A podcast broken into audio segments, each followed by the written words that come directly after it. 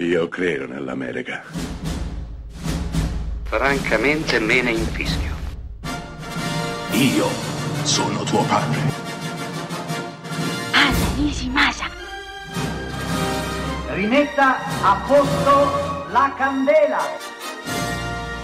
Rosa bella. Degenerando è live. Una volta ogni morte di Papa, degenerando è live. L'ultima volta È che live. in live è venuta la pandemia, è venuta. Eh, Chissà cosa succederà a sto giro. È live o è live, tutto attaccato, come preferite? Entrambe le cose, entrambe le cose. Ah, sono carichissimo. Ciao Sono Carfa! Ciao. Ciao Yussi, mitico. Vi saluto anch'io Francesco, ragazzi. ciao. Vi saluto Ciao, e Francesco. ci saluta anche Simone Frigerio che ci fa salve ragazzi. Grande Simone! Uno. Simone, ciao, benvenuto. Ci contavamo sulla tua presenza, Simone. Yes.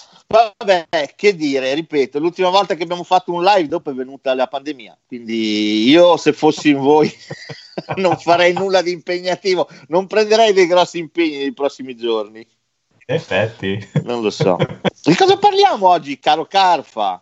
Ah, io di cosa parliamo? Lo so fino a un certo punto. Parliamo di Ha- Halloween della notte delle streghe, mitica live di tre ore con la notte più spaventosa dell'anno. Però, però, non so nello specifico. Io ho voluto mantenere la sorpresa. La sorpresa sui film. Sappiamo, lo sappiamo. No, vabbè, allora c'è poco da, da scoprire. Allora, l'idea è 30 film a cavallo tra gli anni 80 e gli anni 90.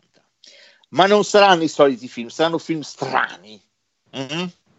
Ah, Saranno film alcuni problematici, altri disgustosi, altri da dimenticare, alcuni dimenticati, insomma, di tutto e di più. esatto, parliamo sempre di arte, però di settima arte. Quindi ricordatevelo, soprattutto quando citeremo alcuni film. Va bene, dai, partiamo subito perché mi sto già annoiando, mi rompo le palle. Allora, andiamo avanti. Eh, partiamo con eh, il primo film. Allora, il, eh, come sempre, noi lo dividiamo. No, non è vero, scusate, eh, sono molto maleducato. Buonasera a tutti, bentrovati, buon Halloween, buona diretta. Siamo qui, siamo molto felici di essere in diretta una volta ogni morte di Papa. Grazie a Francesco che si è dato disponibile a organizzare questa cosa. È un Grazie, come piacere sempre, ragazzi. buon Carfa. Grazie, grazie. Bravo Francesco. Eh, se vi avanza un po' di tempo, andatevi ad ascoltare il suo podcast che è politico e combattente e si chiama Redemption.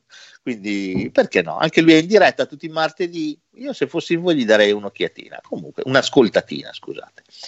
Va bene, detto questo, ripeto, buon Halloween. Siamo qui, la notte delle streghe, la notte dei fantasmi. Dopodomani parliamo di sabato, quindi perché no? L'horror è un grande classico, no? Assolutamente sì. Assolutamente sì, quindi insomma abbiamo scelto 30 titoli e direi come facciamo sempre partiamo subito. Ovviamente li ho tutti divisi in tranche e la prima tranche si chiama Poveri ma belli. Ah, bene, Cioè, bene, film un po' pezzenti, un po' pezzenti, però insomma dai, con qualcosina, qualcosina. Con Oh, il primo spunto. film, caro Carfa, allora tu però, adesso la cosa bella, tu hai avuto la sorpresa, ma se Sì. non ne hai visto nessuno come facciamo? È un casino. Parlo solo io, faccio un monologo da solo, diventa un po', un po' Vabbè, allappante. Avrei un po' fatto fatica a recuperare una trentina di film comunque, però insomma dai, posso fare le domande. Va bene, puoi fare le domande. Ah, ci siamo dimenticati di dire una cosa importante, ha richiuso il cinema. Ma porca puttana. Eh sì, Ha richiuso il cinema, Carfa. eh, sì, sì Eh, con tutta quella roba bella che c'era da andare a vedere in sala tra ottobre e novembre, no, adesso faccio l'idiota, però è drammatica la situazione, veramente drammatica. Io non lo so, non lo so che cosa Eh, succederà. Sì, sì, è veramente atroce. Va bene. Poveri ma belli, primo film. Un film diretto da Scott Spiegel nel 1989 che si intitola Intruder, terrore senza volto. Oh sì, che Intruder l'ho visto. Oh, Oh sì, sì, sì, sì. È passato un bel po' di acqua sotto i ponti, però l'ho visto, l'ho visto. Beh, intanto è un film che ha tra i protagonisti Sam Raimi. Sì, è vero. Non so se te lo ricordi, fa quello che imbusta la carne. eh, Sì, sì, lui sì. è Sam Raimi. Quindi. Oh, la, storia, la storia è simpatica. Allora, siamo in un, eh, in un supermercato di quelli aperti più o meno tutta la notte e c'è un gruppo di, di ragazzotti che lavora lì. Cosa capita? Capita che una delle, delle cassiere viene un po' troppo molestata dal suo ex fidanzato. Esatto. E sembra un tipo manesco, anzi uno che è finito in galera, è appena uscito dalla galera, ma cosa vuole qui? Mandatelo via. Ed effettivamente lo conosco questo tizio. I ragazzi apprendono nottetempo di essere stati tutti quanti licenziati dal, dal supermercato. Sì. E quindi chi più chi meno avrà una piccola liquidazione, ma saranno tutti quanti a spasso a partire più o meno dalla settimana dopo. Beh, durante la notte un maniaco senza volto inizia a uccidere tutti quanti, inspiegabilmente. Perché lo fa? E soprattutto, chi è? Esatto. Questa era la trama. Questo Bello. per me è un film molto carino.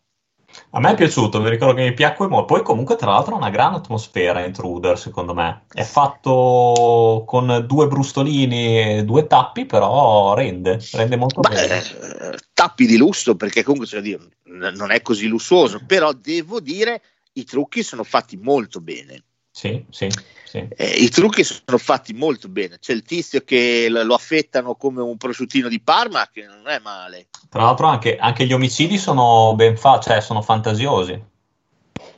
C'è anche quello nella morsa, che non Sì. è male. Ma la cosa più delirante di questo film sono due in realtà. La prima è il colpevole, che è uno dei padroni del negozio, esatto. che sbrocca perché non vuole richiudere. Sì, esatto. perché Che tra, uccidi i commessi che non si Esatto. capisce. che tra l'altro non lo diresti mai, poiché è lui. E poi la seconda cosa è il finale di questo film. Il finale di questo film è veramente figherrimo. Questo non ve lo dico, andatevelo a vedere. Sappiate che c'è un piccolo cameo di Bruce Campbell che fa l'agente di polizia. Il Sì. finale di questo film è talmente allucinante che non ci puoi credere, però ha un suo che, non è male. Ricordi, Carfa? No, non te lo Ma questo- ricordi. Ma Dirlo, questo, no, no, non eh, non me lo ricordo in effetti il finale, però ma questo si trova su- sul tubo? Questo si trova non sul tubo, ma si trova su Amazon Prime. Grande, grande. Questo lo potete, ecco perché non ho detto il finale. Guardatevelo, è molto carino. Il fatto che io vi dica chi è il colpevole obiettivamente in questi film che sono degli slasher lascia il tempo che trova. Eh, però il film è veramente molto divertente, molto molto divertente. Le morti sono tantissime, sono tutte quante diverse. Sì, Eh, l'atmosfera è molto 80s, vacas 80s qua l'atmosfera, Eh, proprio a partire dalla colonna sonora, i vestiti, le cofane che hanno i protagonisti e le protagoniste soprattutto. Beh, devo dire, anche solo l'idea di ambientare sta roba in un supermercato, fuori di testa. No, però è bello, è consigliato questo film, è vero, è vero, è molto carino secondo me. Oh, bene, vedi, vedi, caro Carfa, ma adesso arriva anche un po' di merdina, non ti preoccupare. Per esempio, il prossimo film è un film del 1990 diretto da Mark Lester, Mark Lester, che si chiama Classe 1999. Ah beh, questo, vabbè, questo non posso non averlo visto. Cioè- Doppiaggio originale, ricordiamolo, perché l'hanno ridoppiato che hanno fatto una pezzentata assurda. Sì, ma, ma infatti il film ne aveva bisogno perché era talmente bello che aveva bisogno Esatto. di essere ridoppiato. Eh, no, allora, Class 1999 in realtà è un film molto onesto. Questo si trova Esatto. su YouTube. È molto molto onesto, bisogna essere sinceri. La particolarità qual è? La particolarità è, è tutto l'assunto che ci sta dietro, tutto Sì. quello che ci sta dietro, questo futuro pseudo distopico in cui la violenza giovanile è diventata incontrollabile, Esatto. ma incontrollabile vuol dire che questi sparano proprio. così. si ammazzano allegramente. Infatti è questo- bellissimo. No, la cosa bellissima infatti è che loro di loro spontanea vo- volontà vanno a scuola. Ma che cacchio? Cioè, E sono tutti criminali, tutti E quanti sono dei criminali. L'unica Tra i protagonisti, esatto, tra, i protagonisti c'è il preside, preside. che Esatto. è il nostro amato Alex di Arancia Meccanica, detto anche Malcolm McDowell, Proprio così. che fa il buono qui. Sì. Lui fa il buono qua, ti ricordi? Sì, sì, sì, sì. È... Poi c'è uno dei protagonisti è il bimbo di Il buio si avvicina della Bigelow. È vero. che schifo. Ma qual è l'assunto? È che per tenere sotto controllo questi giovani sì. si decide di eh, chiamare un gruppo di androidi esatto. impiegati precedentemente per la guerriglia, vengono chiamati a fare i professori, vengono ri, oh. risettati, riprogrammati, esatto. pronti per insegnare. E una delle professoresse è Pam Greer. Esatto, la nostra Jackie Brown. Esattamente. Ovviamente gli effetti saranno, saranno, interessanti perché appena lo studente, oh, cosa vuoi? Oh, oh, io sto ascoltare, il professore lo brucia, gliene fa di ogni. Esatto. No, però, Ma, è, però, è figa è la cosa, la presentazione dei tre prof. Eh? Sì, è figa, però in che, in che, universo parallelo è possibile che succeda una cosa simile? Cioè, questi ammazzano gli studenti, va bene così, cioè non c'è problema. C'è uno che lo, sì, lo uccide in palestra, ti ricordi? Gli spacca la testa. Vero, Ma perché? I genitori fantastico. assenti, non c'è un genitore neanche a piangere in questo film, non c'è manco no, Malcolm... uno che passa per di lì. L'unico è Malcolm McDowell. L'unico, l'unico è Malcolm McDowell che muore pure male anche lui. Esatto. Ma non c'è un genitore, è allucinante. Però, insomma, ovviamente. Però eh, una, cosa, una, cosa, forte di questo film è il look che ha Stacy Kitsch, eh, che è lo scienziato che comanda. con, que- con quegli contatto allucinante. Io ho una scena che mi ricordo che mi ha fatto sbragare quando vanno al ristorante lui e McDowell e lui si beve il latte al ristorante. Ti ricordi? Sì, sì, sì, sì, sì, sì. Ma allucinante questo qui è un film pazzesco. Erano di quei film che si facevano all'epoca che erano prettamente da cassetta, però avevano un che di artigianale. Cioè, già solo il fatto, le logiche che ci sono tra i ragazzi, no? le bande che si mettono d'accordo alla fine per fare il culo ai prof, sì. due bande rivali, e uno si fida dell'altro, fa, oh, non mi fido di te. Esatto. Peccato che sia diretto da Mark Lester, fosse diretto da qualcuno un po' più capace, forse sarebbe stato fuori qualcosa di più interessante. O tra l'altro una colonna Questo però, insomma, dai. Eh? Sì, sì, sì. No, basta film. Lasciamo, lasciamo, lasciamo veramente perdere. Però, però, per completezza, io questi gli darei un'occhiata. Eh. Questo io gli darei un'occhiatina. Tratt- trattasi di fantascienza distopica tinta di horror che non è assolutamente male. Eh. Questo non è assolutamente male. Va bene, vado al prossimo. 1986, Steve Miner, che ha diretto parecchi, eh, ben tre capitoli di Venerdì 13 mi fa chi è sepolto in quella casa. Vabbè, anche questo, ah no, ma vedi che li, li, li ho visti, li ho visti, ti... Ah, li non ti deludo. bravo, cazzo, bravo, bella casa. Chi è sepolto in quella casa, insomma, dai, dai col settimo alla botte non è male. Sono, sono, i film della mia adolescenza, che sono carini, non posso, non posso rinegarli questi. La cosa singolare di questo film è che il titolo originale è House. Cioè, sì. Quindi saremo di fronte effettivamente veramente alla casa a sto giro. Esatto. Peccato che il titolo La casa l'avessero già usato per il film di Sam Raimi. Esatto. E quindi l'hanno lasciato solamente così un po' evocativo nel titolo. Chi è sepolto in quella casa? Punto interrogativo. Protagonista William Catt, per noi giovani di una volta, eh, Ralph Super Maxi Eroe. Mitico Ralph Super Maxi Eroe. Devo dire che la prima volta che vidi questo film eh, rimasi un attimo straniato, nel senso che abituato a vedere Ralph, non avevo ancora visto eh, un mercoledì da Leoni, abituato a vedere William Catt nei panni di Ralph, quando ho visto questo film inizialmente pensavo fosse una commedia e devo dire qualche cosa della commedia ha. Sì, sì. Anche perché c'è il, il l'omone di Cincin, anche ti ricordi? sì, Norm. George Wendt. C'è Norm, Norm, che fa il suo vicino di casa. Esatto, sì, sì, sì, esatto. assolutamente. No, questo film è comunque carino. Eh, sì. La storia è questa di sto tizio che è uno scrittore Eh, questa casa ha ovviamente un passato turbolento, lui torna lì per la morte di qualcuno, ricordo, gli per la morte la della casa, zia, insomma, della, della della zia, zia. che gli lascia la casa in eredità. Esatto.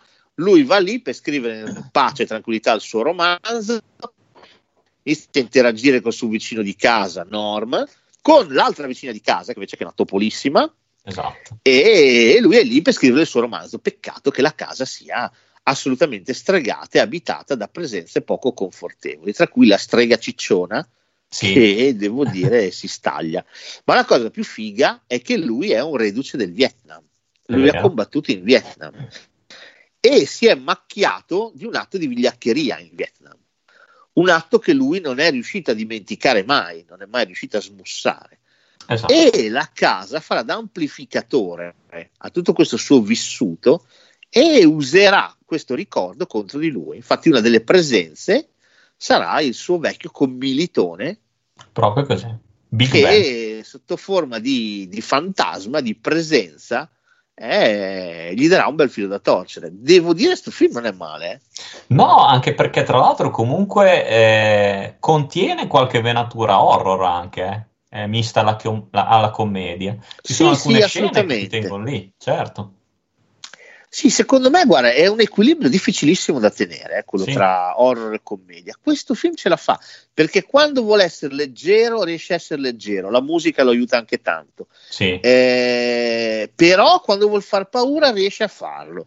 Devo dire, devo dire, questo non è un film da sottovalutare, anche questo c'è su Amazon Prime. No, anche questo, questo è carino, carino molto. Sempre su Amazon Prime trovate anche un film di James Robertson del 1982 che si chiama La casa di Mary. Eh, la casa di Mary, anche questo. Io mi, so- mi sono perso tempo fa con tutte queste case qua, non ho mai capito. Eh, hai- ne hai ben donde. Poi c'è la casa 3, la casa 4, La casa di Helen. La casa di Helen, la casa di Mary, la casa di sta ceppa. E la- eh, quando io ero un bambino, eh, nell'82, avevo 10 anni, La casa di Mary è un film che mi terrorizzava. Mi terrorizzava il, il poster prima di tutto. So Sì, è vero. È vero, il Il poster, poster è di questa bambina accovacciata sulla tomba era veramente inquietante. Il poster Sì, della casa sì. di Mary. E, e mi ricordo, mi ricordo che però ero fortemente attratto da questo film, non vedevo l'ora di vederlo. Poi diventato un po' più grandino, sono riuscito a recuperarlo e finalmente mi sono tolto la curiosità. Non voglio dire che stavo bene anche prima, però insomma, come film non è male, non è male. Sai che cosa? Qua ci sono delle morti belle e cicciose. Sì, quello sì. La vero. cosa che non ha assolutamente un verso e un senso è la trama. Questo film ha una trama che io non so chi l'ha scritta, ma era pesantemente sotto acido. C'è una casa vicino a un lago e vicino a questa casa, vicino a questo lago, tanti, tanti, tanti anni prima, una strega di nome Mary è stata bruciata viva e bruciandola al rogo ha maledetto l'intera città, i suoi discendenti e chi anche solo passa per lì per caso Esatto. bicicletta. Eh, va da sé che eh, il film inizia con due tizi che fanno uno scherzo a due fidanzati, poi questi qua entrano nella casa e fanno tutti una bruttissima fine. Tutti quelli che entrano nella casa, tra cui una famiglia, perché la casa viene affittata da- dalla chiesa, la chiesa ha pochi soldi, affitta questa casa a una famiglia e la famiglia è fantastica. La famiglia che ci va a vivere è una meraviglia. Come se non bastasse, questa famiglia è veramente di pazzi, cioè il padre è completamente un inetto, ma presente, a parte che il padre sembra che abbia 128 anni.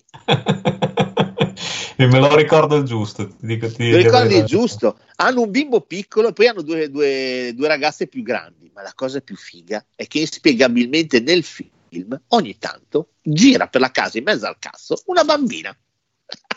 una bambina bionda che nessuno gli chiede chi cazzo sei, che cazzo fai qui, perché cazzo stai rompendo i coglioni? Cioè, e invece no, lei gira, lei gira, parla con la gente, parla col bambino, parla col prete, e va bene così, è normale. Questa è vestita sempre uguale, cioè appena appare, tu spettatore capisci che porta merda. Esatto. Però, però nel film non se ne accorge nessuno. Allucinante sto film. È la bellezza degli anni. Ottanta, vedi? Si poteva fare tutto. Ciliegina sulla torta, il prete che muore, non il protagonista, quello morirà alla fine, ve lo dico. eh, ma il prete che muore con la sega con la sega taglialegno, con la sega cirgo- circolare. Ah, quella se- è vero, è vero, sì, quella me la ricordo quella morte lì. C'è un tizio che Porca- sta tagliando del legno. Porca vacca. Il prete è lì seduto su una sedia. La sega particolare parte per il pem! e si pianta nel torace del prete continuando a girare, a girare, a girare. prete- sì, quello, quello è fatto bene, però. La la cosa che posso dire che ha un suo che è che, per esempio, in questo film qua fa una brutta fine anche il bambino. C'è un bimbo che avrà 10 anni nel film, schiatta malissimo. Il bimbo non Queste cose negli anni 80, eh sì, è uno dei tre della famiglia No, ma dico, non mi che ricordo a che un certo punto fa. scompare. Ah, no, niente, scompare, non lo trovano più, poi alla fine lo trovano mezzo impiccato, mi sembra Ah, impiccato, mi sembra. Comunque è sempre stata la bambina che porta merda. C'è nel film un sosia di Jack Black, sembra Jack Black giovane, tizio, che è lo scapestrato del paese che si rifugia nella cantina della casa. Devo dire, devo dire, questa cosa della morte del bimbo è una di quelle classiche cose che negli anni Ottanta c'erano, ce n'erano tante. eh sì. Cioè, Sì. i, i minori non erano al sicuro. No, no, Adesso vero. invece, quando vedi un bimbo in un film, molto difficilmente. Sì, o, o è lui che, o è lui lo del cattivo, o è lui che porta guaio, se no non muore. Sì, devi essere proprio dentro Hit di Stephen King, Sì, sì. che è scritto così, e purtroppo, visto che è scritto così, non è che lo possiamo cambiare, altrimenti c'è po- poco da fare. Va bene, prossimo film. Oh, questo, oh, voglio sapere se conosci questo. Porca puttana, ve li conoscevi tutti. allora, film del 1989, Sì. diretto da Tibor Takacs, Oh, oddio, questo mi sa che non lo conosco. colui, colui che ha regalato all'umanità Non aprite quel cancello. Cioè, eh, Ok. non aprite... Ok, però nel film non è non aprite quel, cancello. Ok. No, il film non è non aprite quel cancello, ma è sola in quella casa. No, non l'ho mai visto questo, Eh, però... ne abbiamo trovato uno! Però ho presente la locandina. Eh, se ne frega se prendete la locandina, questo non l'hai visto. No, questo Oh, non l'ho visto, sincero. Basta. Ah, titolo originale I Madman, film che vinse il festival di Avoriaz nell'89. Ah, sì. Eh, Storia abbastanza figa. Il film, se lo rivedi adesso, è di una noia fotonica. Classico prodotto anni 80. Dici, Però dici. devo, devo dirti, devo dirti anche. È la storia di questa bibliotecaria che ha una passione per i libri horror e in particolare per uno scrittore che è un pazzo scatenato, che l'hanno rinchiuso in un coso, in un manicomio, bene? E lei rinviene in una libreria un libro inedito di sto tizio che si chiama proprio I Madman, ok? Ok. La- il protagonista è un dottore che praticamente è completamente sfigurato causa un incidente nel quale ha perso la moglie, che uccide persone per ricostruirsi la faccia. Bene? Uccide persone e ne taglia pezzettini e si fa tipo il collage, ok? E si ricostruisce i lineamenti, si ricostruisce. Va da sé che la pagina scritta a un certo punto diventerà talmente vivida che prenderà vita, il dottore inizierà a uccidere nella realtà tutti quelli intorno a lei per poi arrivare a lei e seccare pure lei. Mm, mm, mm. Questo è più o meno. In realtà succederà qualche cos'altro, succedono altre cose, però questo devo dirti è la trama. Allora, la figura del dottore malvagio è bellissima. È fatta di sto tizio tutto incappucciato con tutta sta pelle cucita. È molto figo, è veramente molto molto figo. Eh, è carina sta cosa del, del libro, il fatto che la pagina scritta sia talmente forte e potente da Beh, generare sì. mostri e da poterli anche sconfiggere poi i mostri. Devo dirti, per me questo è un bellissimo film, è un prodotto anni 80 che non cita mai nessuno, ma questo è veramente un grande film. Purtroppo questo non si trova da nessuna parte. Da nessuna o vi parte. comprate il DVD o ciao belli.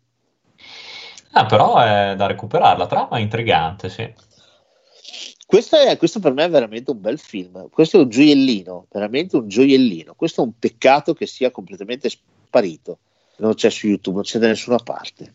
Eh, però Solo questo è veramente un film figo. Questo è veramente un film figo. Non ve lo posso neanche prestare perché non ce l'ho. Quindi, vabbè. Va bene, caro Carfa, sei stato contento con questa prima tranche? Sei stato felice? Sono stato contentissimo, sono sempre più gasato. Hai scelto dei titoli Adesso tienti, spero che abbiate già tutti mangiato, o perlomeno, anzi no, spero che non abbiate ancora mangiato, perché andiamo con i cult degli eccessi. E vai. Oh, partiamo, oh, penso di averli messi consapevolmente in ordine, ma va bene. Allora, partiamo col primo. Beh, 1985, Stuart Gordon, Reanimator.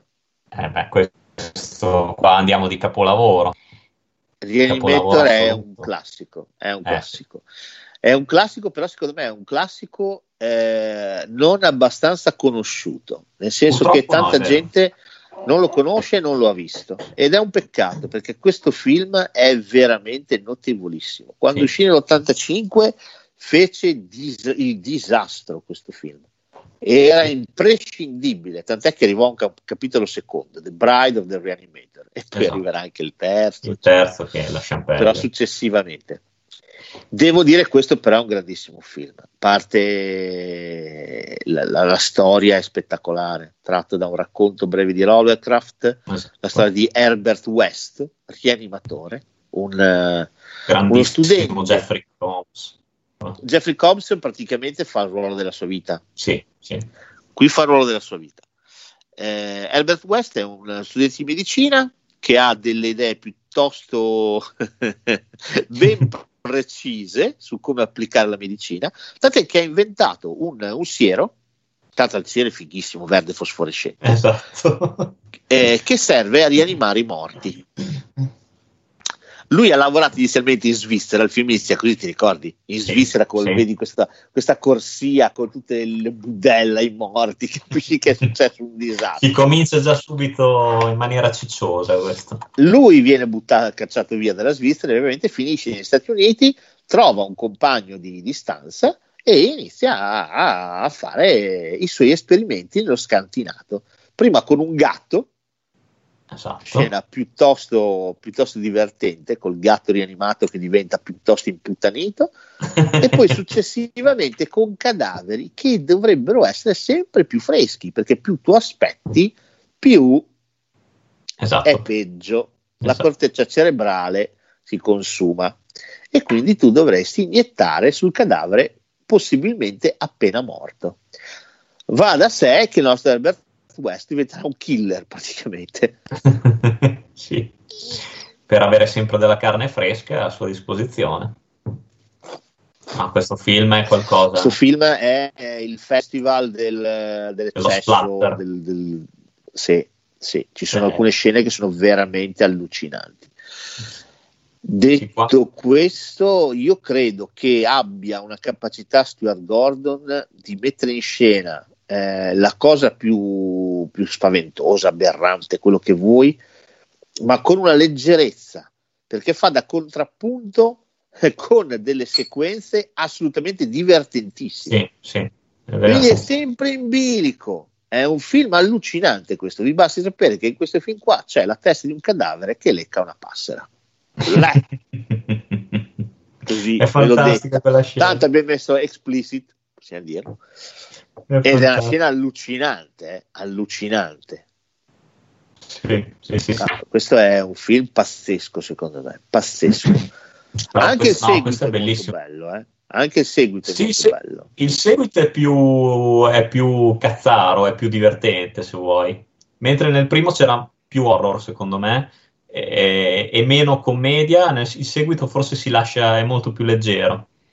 Il però secondo è diretto da Brian Usna, non da Stuart Gordon, però devo dire Reanimator resta veramente un classico, uh. secondo me da riscoprire anche per le giovani generazioni, perché è un modo di intendere il mito dello zombie in modo completamente diverso rispetto a quello di Romero. Sì. Eh, Stuart Gordon lo spoglia della politica, lo spoglia di tutto. Questo proprio è il festival del sangue, delle frattaglie, del, Sì, sì, del morto vivente. Quella Eh, cosa bella- è molto interessante. La cosa bella è che tu già dal principio vedi che lui non ha tutti i venerdì comunque, però niente. Eh, c'ha uno sguardo allucinato che Sì. ciao belli. Però cioè, tifi per lui comunque. Questo è veramente un bellissimo film comunque. Questo è veramente un Sì, bellissimo sì. film. Questo recuperatelo perché davvero non se ne parla abbastanza di Reanimator, invece questo è veramente un film spettacolare. Oh, prossimo film. Il prossimo Intanto, trovate ragazzi, eh, cari conduttori, messaggio da Dica. Catherine Clift. Dice: Oddio. Troppa Oh. qualità. Uscite i titoli dei filmacci osceni che sono tutto fuorché horror. Eh, ci ma arriviamo, ci ci arriviamo, ci arriviamo. Tra poco anche, te lo dico. Tra pochissimo. Tra poco, tu che cazzo ne sai, Carfa? Non lo puoi sapere. Se non hai la lista, cosa ne Qualcosina sai? so, cosa ne qualcosina mi è arrivata all'orecchio. Bastardo. Ah, eh, prossimo film, lo trovate su YouTube. Questo allora, è- non è un filmaccio, però obiettivamente allucinante. Un film del 1982 diretto da Frank Lotter che si chiama Basket Case. Ah, gu- questa, questa però fammela fare, ti prego. Fa- falla, falla, falla. È il grido di battaglia Beh. del nostro Belial. Sì, è questo film, eh, a parte che è diventato storico Basket Case, eh, cioè, Sì. è diventato storico, però anche qua. Ben due seguiti, eh. Cioè, la trama, l- l'assunto. Cioè, allora, I gemelli. Sì, gemelli sto cazzo. Allora, c'è un tizio che si aggira per le strade di New York, va bene? Sì. un ragazzo giovane, belloccio, che si aggira per le strade di New York. eh, no, il film inizia con un omicidio, scusa, prima. Successivamente, successivamente, vediamo questo belloccio che si aggira per un quartiere anche abbastanza malfamato di New York e col sottobraccio un cesto Certo, di vimini, bello grande, chiuso con un lucchetto. Uh, vabbè è pieno di soldi in tasca, va in un hotel, nessuno che chiede, lì cos'hai? Ah, cose mie, va bene. E lui esce sempre con questo cazzo di cesto, ce l'ha sempre con sé, bellissimo. E cosa c'è dentro il cesto, Carfa? Eh, dentro al cesto c'è il fratello siamese, c'è Belial, il mitico Belial, che non, insomma quando non è proprio contentissimo di stare lì. No, non è molto contento di stare lì. La Però- trama è quella di questi due fratelli siamesi. Uno Sì. effettivamente è un ragazzo normale, l'altro una specie di escrescenza tumorale Però c'ha- ha- le braccia ce le ha. con le braccine, la bocca, il naso e le... E, e che cosa fa? Eh, loro sono stati separati e, e- e il genitore, il padre del, del ragazzo protagonista, voleva ovviamente disfarsi di Belial, voleva ucciderlo. Il ragazzo invece, affezionatissimo al fratello, lo va a recuperare nella spazzatura e entrambi eh, cresciuti dalla, eh, dalla zia, mi sembra, giusto? Sì, sì, sì, sì, dalla zia. Mi sembra dalla zia, eh, giurano vendetta, vendetta tremenda, terribile, terrificante vendetta nei confronti del, eh, di tutti quelli che hanno ordito questa separazione Esatto. quindi i vari medici che hanno complottato per separare i due gemelli siamesi. Questo Sì. è più o meno il film. Poi figata che loro sono telepatici, no? È bellissima quella cosa lì. Sì, sì, sì, loro due sono telepatici, uno sente quello che, eh, che prova l'altro. Sì. Devo Sì. dire, questo film qua, nella sua ingenuità, nella sua follia, perché comunque cioè, Belial è fatto veramente di merda, cioè lo vedi adesso e dici, cioè sta roba qua mi piaceva, cioè mi piaceva sta roba qua, mi piace tuttora, attenzione, eh, perché mi No, piace no, ancora tantissimo. Anche Eh, me, però io- è obiettivamente fatto a cazzo. È Sì, veramente sì. fatto con un budino lasciato lì a solidificare, non lo so, è veramente Sì, sembra, sembra uno di quei mostri gommosi degli acchiappafantasmi. Sì, sì, ma, ma- ma peggio, cioè se andate in edicola, se avete dei figli, andate in edicola a prendere qualsiasi cagata di, di- dentro le bustine che piacciono ai bambini, sarà molto più bella di Belaia. Cioè, Questo poco ma. Vabbè, comunque, questo coso si muove ed è anche cattivo. Eh, devo, di- devo dire questo film con tutti i suoi tutti i suoi però ti dà un malessere guardarlo ti dà Sì, un malessere il finale di questo film è amarissimo È vero, è vero. ti No, fa infatti, star male infatti mi ricordo, ma anche la stessa, le stesse ambientazioni, cioè c'è proprio di sporco questo film. Ti, ti- ti dà Sì. proprio quel senso. Poi, tra l'altro, Sì. ti dico la verità: io la, la prima volta che lo vidi, cioè, ti dirò anche che entrai, cioè, mi dispiaceva anche per lui. eh certo eh certo Non lo, non lo È come amarissimo. Sì, questo sì, film. sì, sì, è. No, è amarissimo. Cioè, il fatto che il fratello, diciamo, normale esca, si diverta, sembra a un certo punto che abbia una fidanzata addirittura, Sì, quindi possa avere un, un rapporto normale. Belial sbrocca, sì. sbrocca, Gelosissimo. impazzisce, sbrocca. Sì, sì. E, e da vedere è veramente fa male al cuore.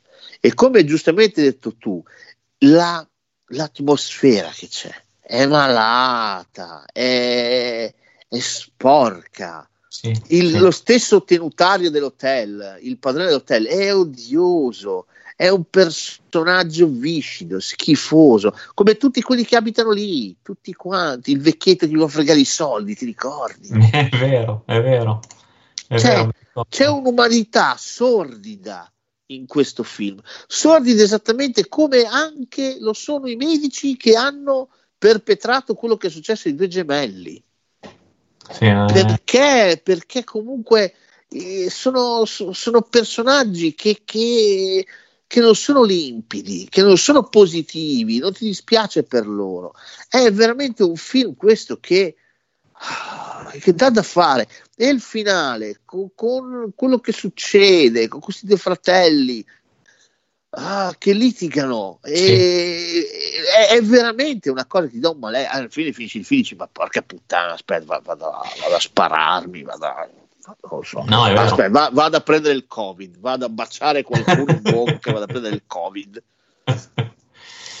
No, è vero, è un No, film questo molto però è un gran film, lo trovate su YouTube. Questo Sì, sì. cercatelo, eh, cercatelo. Andate oltre gli effetti speciali d'accatto, lasciate perdere. Qui quello che conta veramente è il dramma che c'è sotto. Questo è un film veramente uno dei più depressivi, uno degli horror più depressivi che abbia mai visto. Ne arriveranno degli altri tra poco. Comunque sì, è pazzesco. Tra l'altro il primo, secondo me il primo è il migliore.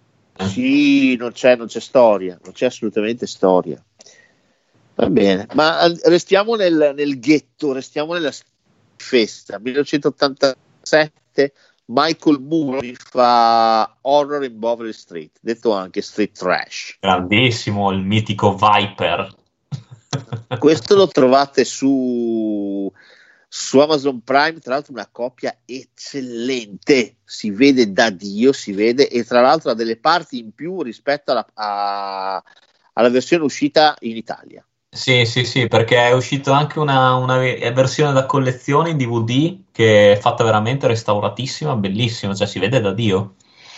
Questo è un film fantastico, cioè, questo, Sì, questo è fantastico.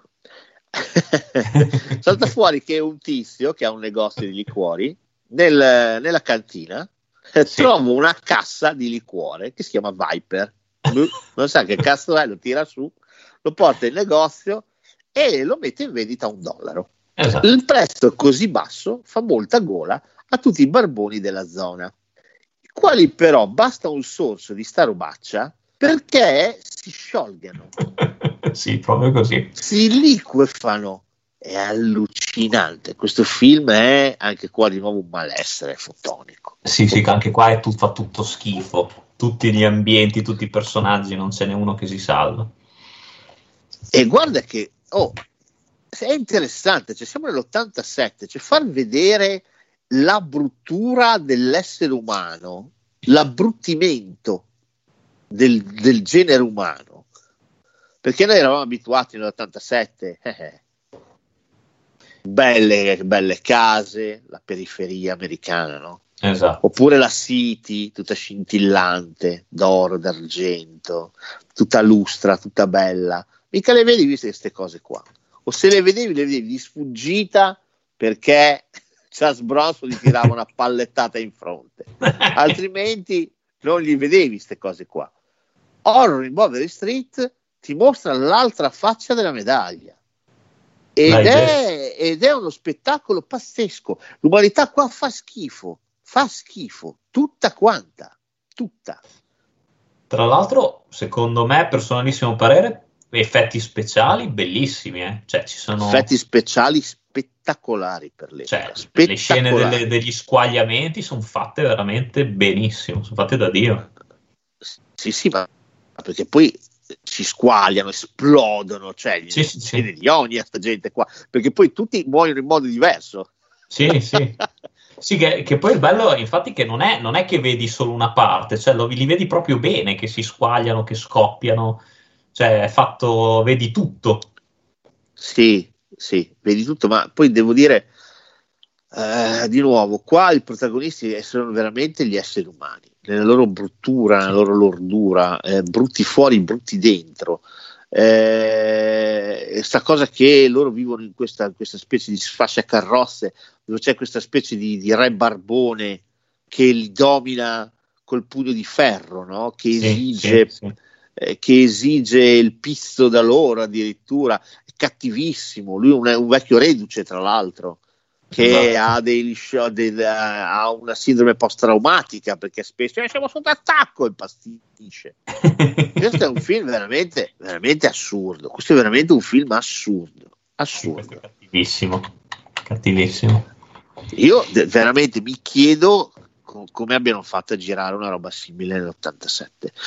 Lo diciamo sempre, lo ripetiamo, ma cioè, eh, voi pensate che adesso si mostri tutto quanto? Siamo lontani anni luce. Horror in Bowery No, Street è veramente un film pazzesco, Tra l'altro, poi molto politico, molto interessante, devo dire, molto interessante. Sì, è vero, è vero. Tra l'altro non ha protagonisti positivi. I due ragazza da ragazza un pochino, ma non sono neanche più di tanto protagonisti. Sì, no, il poliziotto assolutamente no. Il poliziotto è una merdaccia fotonica. Eh, Poliziotto C'è è quella scena bagaglio. assurda che in Italia era stata tagliata, quella del tizio che piscia e gli, ta- gli taglia il cazzo. Sì. Non so se l'hai Sì, La scena allucinante. sì, sì, c'è, c'è nel, nel, nel, nel- Nella nel- extended cut, perfetto. C'è un tizio che sta pisciando, cioè, cioè, solo questa scena qua verrebbe vedere il film. C'è un tizio che sta pisciando e sotto c'è il, eh, il re dello sfasciacarrozze, il barbone, il barbone Massimo, cattivissimo, e gli va addosso un po' di piscia. Allora questo non fa niente tanto né quanto, mentre c'è il barbone che piscia, gli prende e gli taglia il cazzo con un, con un coltello.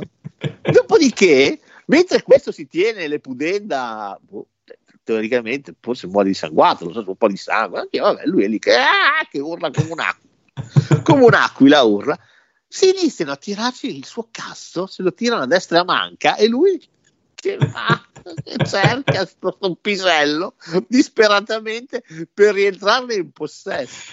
È assurdo. È Allucinante, sto assurdo. allucinante questo film. Beh, Ah, dai, pazzesco. mi piace questo addentrarsi in queste zone oscure. Quasi, quasi gli ultimi due li tengo per dopo. Facciamo un po' di, di- di leggerezza. Ok, dai. qualche cosa. Eh? Questo comunque, questo comunque c'è da dire che qualche, qualche spunto divertente ce l'ha anche. eh. Beh, sì, Sì. vabbè, la scena del pisello è fantastica, fa sbragare. Cioè, sono quei film che o, o, sbro- o sbocchi o, o ti diverti. Sì, devi essere ben predisposto, devi entrare Sì. nel mood del film, della pellicola.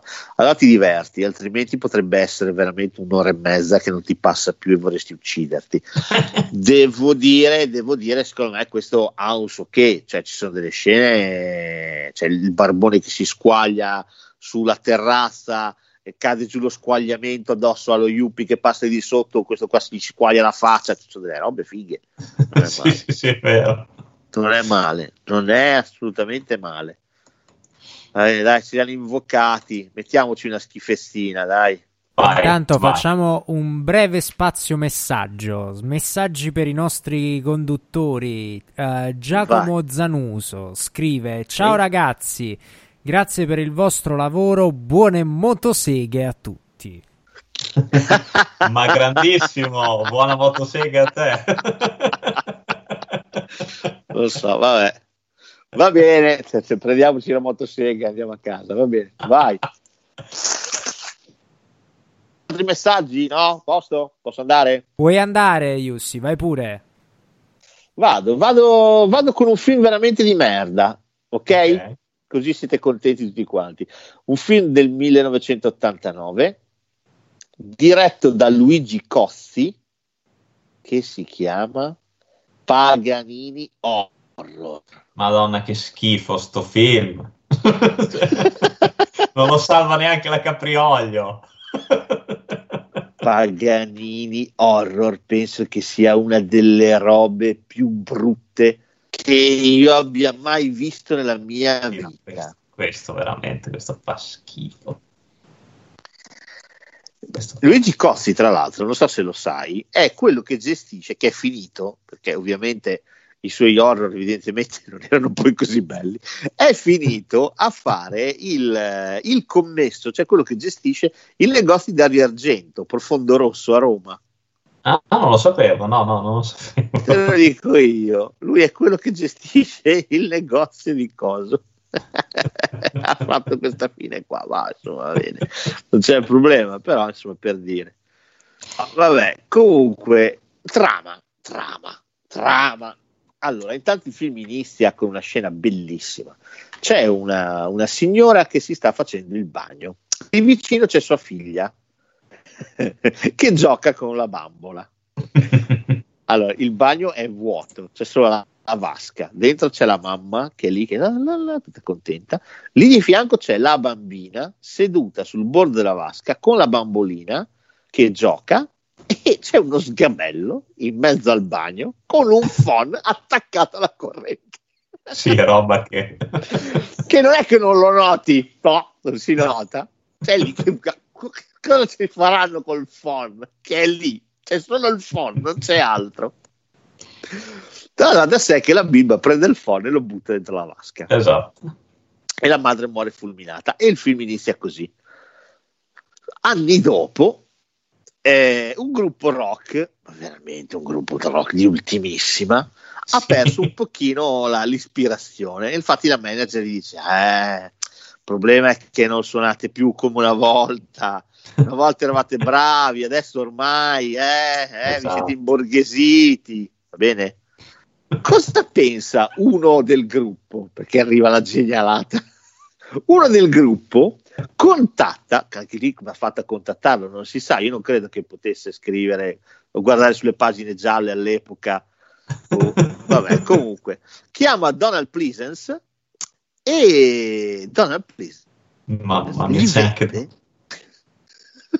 si gli vende un, eh, una partitura, una partitura inedita di Niccolò Paganini. Esatto. Bene? Lui eh, decide di prendere questo brano inedito, scritto appositamente da Paganini per contattare il demonio, va bene? Ok. Eh, e di farne una canzone rock. Questa canzone rock verrà eseguita dal gruppo rock dove? Nella villa che fu di Paganini. Va bene? Esatto. Perché? Perché lì faranno il video. Il video chi lo girerà? Il più grande regista di film horror, che è uno scappato, è uno che è un attore, va bene, e devono fare questo video. la, la villa appartiene a Daria Nicolodi anche la Nicolodi che è finita a fare sta roba qua, sta zozzeria. e va da sé che a un certo punto eh, il diavolo o il portale diabolico o l'inferno, quel cazzo che vuoi tu, si manifesta sì. e iniziano a schiattare tutti quanti uno dopo l'altro. Allora, la cosa bella è se tu vai a leggere la trama di questo film su Wikipedia, sì ti dice quello che ti ho detto io.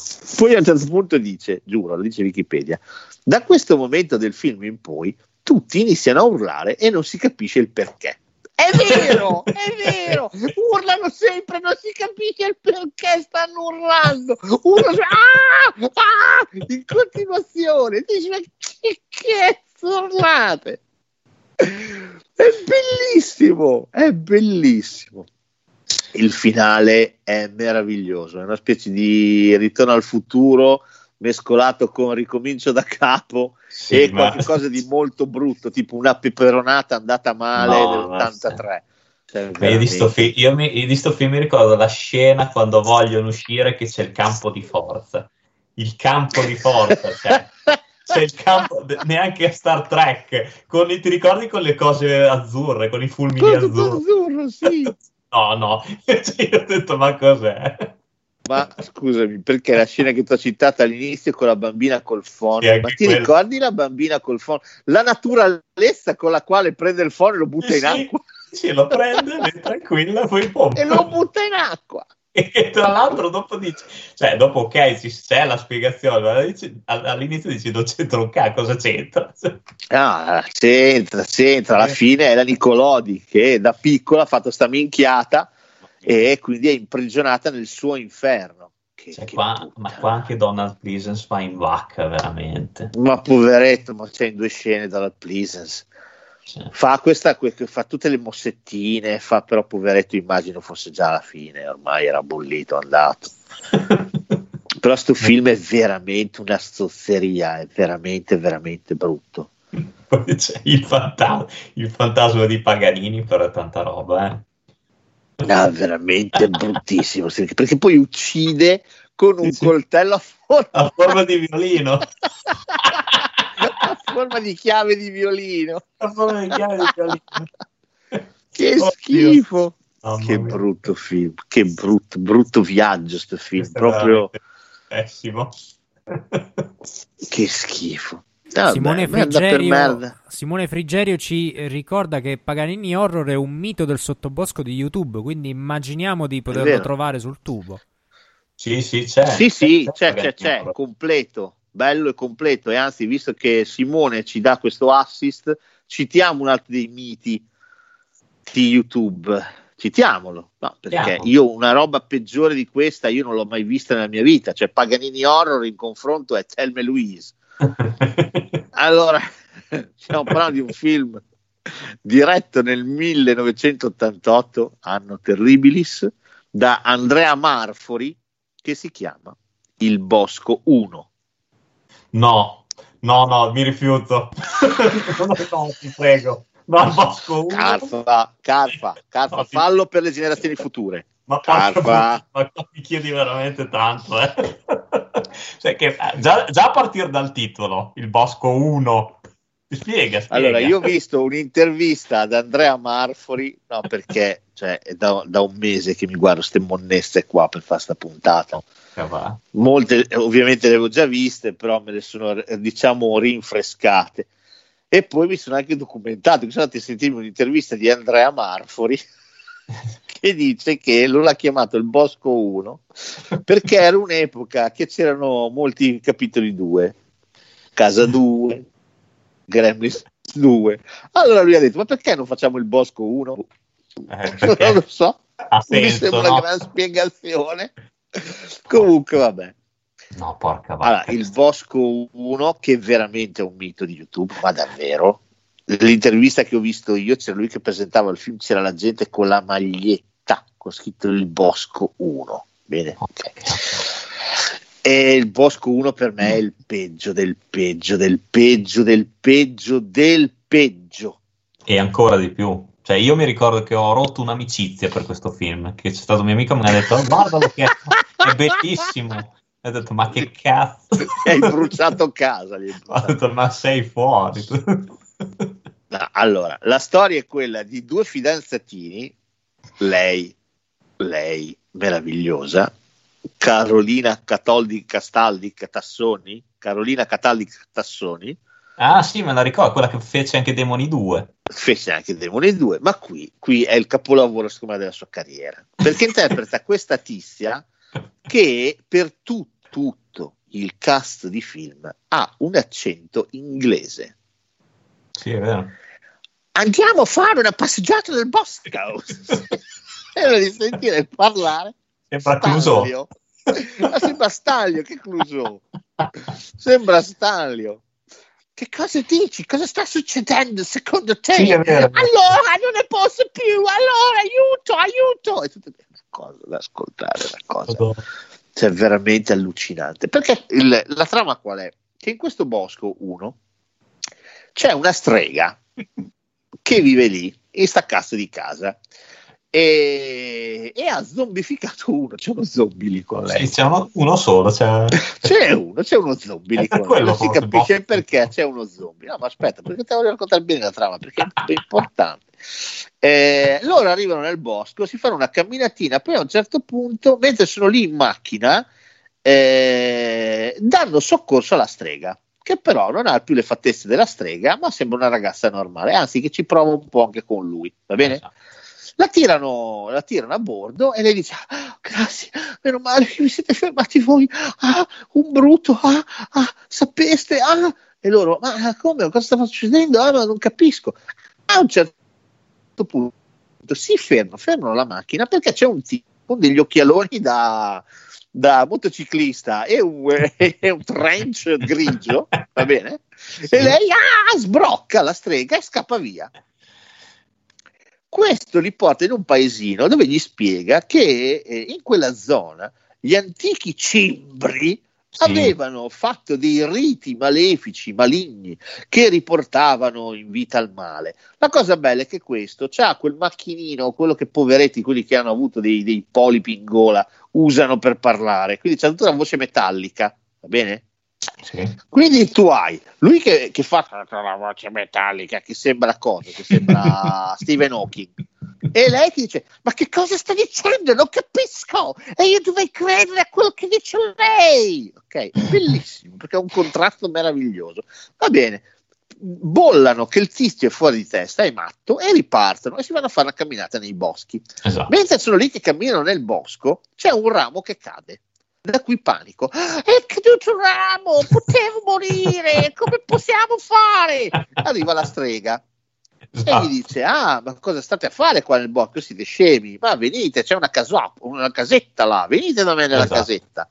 E questi dicono: Ah, ma sì, perché sa, c'è appena caduto da sul ramo, potevo morire. E lei fa: Eh, se resti qua, sai, ti succede di peggio. Anche la, la Tassoni dice: Sì, ascoltiamolo, mi sembra una buona idea. E vanno nella casetta. Esatto. Nella casetta per una ragione inspiegabile, la Cataldi Tassoni sta fuori a guardare le stelle. Boh. È buio, le stelle non ci sono neanche. È lì nel bosco che guarda l'aereo. Esatto. Nella casetta c'è la strega col tizio che un po' vedi che se lo vuole ingrufolare esatto, e lo porta lì dove c'è un, una specie di calderone, una pentola su una fiammella che bolle bolle, lui si avvicina, bolle, bolle, gli finisce una roba addosso. Esatto. Uno schizzo di sta roba gli finisce nelle, sulla guancia. E lui, ah, cos'è sta merda? Ma così incazzato, cos'è sta merda? Butto via tutto, prende e va nel bosco a cercare un posto per buttare via sta roba. Con la strega dietro, che non è una strega, ancora le fattezze di una donna, dice, no, no, non fare così, dai, non fare così arriva la Tassoni, ma cosa sta succedendo? Ah, questa schifezza, guarda, ma tutto macchiato, lei, eh, ma merda, ma che cos'è questa merda? Prendono lui seguito dalla strega, boh, c'è un mulino, butta sta roba, sta per buttare la strega, no, non buttarla lì, che c'è la sorgente del sotterraneo, e lui ma rompere i coglioni, e la butta lì, va bene. Oh, Dopodiché viene aggredito lo zombie. No, sì, prima, no. prima improvvisamente ha un calo, si sdraia per terra e dice: Ah, da quando quella roba mi ha, mi ha colpito, ah, sto malissimo, non riesco più a stare in piedi. Allora Tassoni lo prende, lo tira su e dice: eh, Andiamo via, andiamo via da questo bosco. Arriva la strega e la Tassoni dice: Tu vai via, hai capito? Io ho creato dei problemi, vai via. Ah. La strega se ne va, arriva lo zombie, attacca lui, la Cataldi scappa, la strega, boh, a quella altissima, gli taglia la testa, ah, la, arriva il tizio col trench, la strega ammazza anche il tizio col trench. Esatto. Eh, la, la, la, Tassoni scappa per 20 minuti nel bosco, ah, ah, aiuto, aiuto, aiuto, aiuto, e finisce con la strega che ghigna. Ah, che esatto. schifo.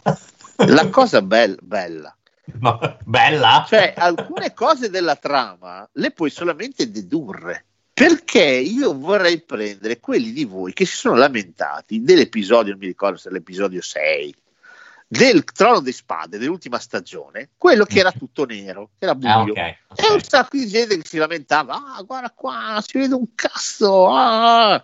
Ma io vi sfido a vedere il Bosco 1.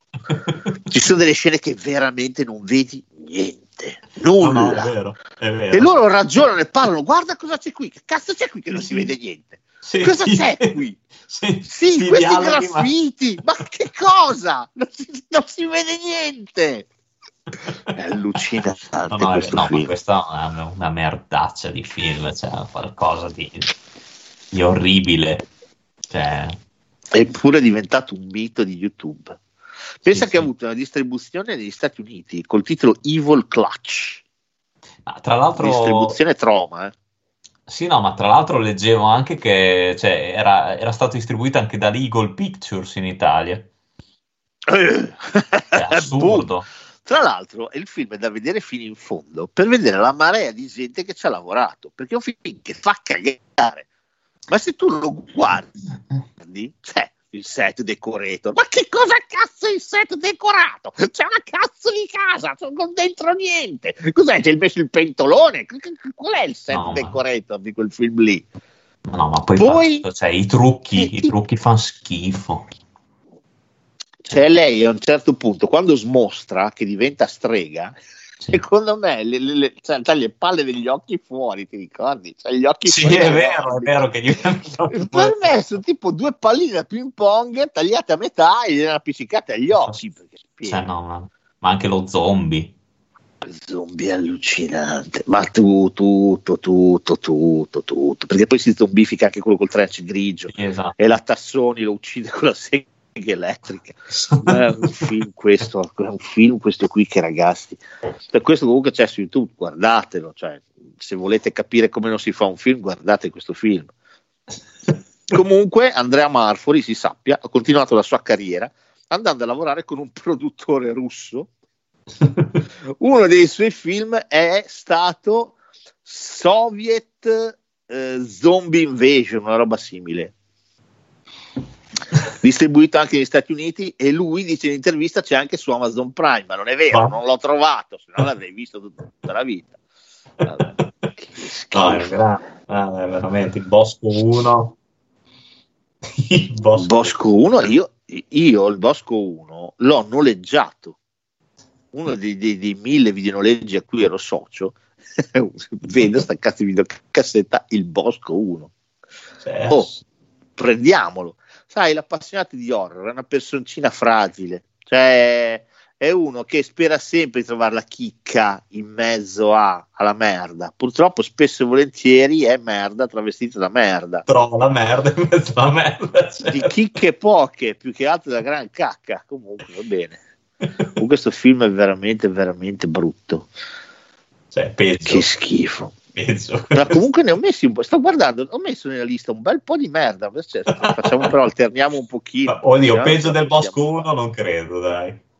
Sì, forse no. Però devo dire, adesso ci arriviamo. Oh, allora, film bello, dai, un film bello, fatemi, fatemene parlare di un film bello.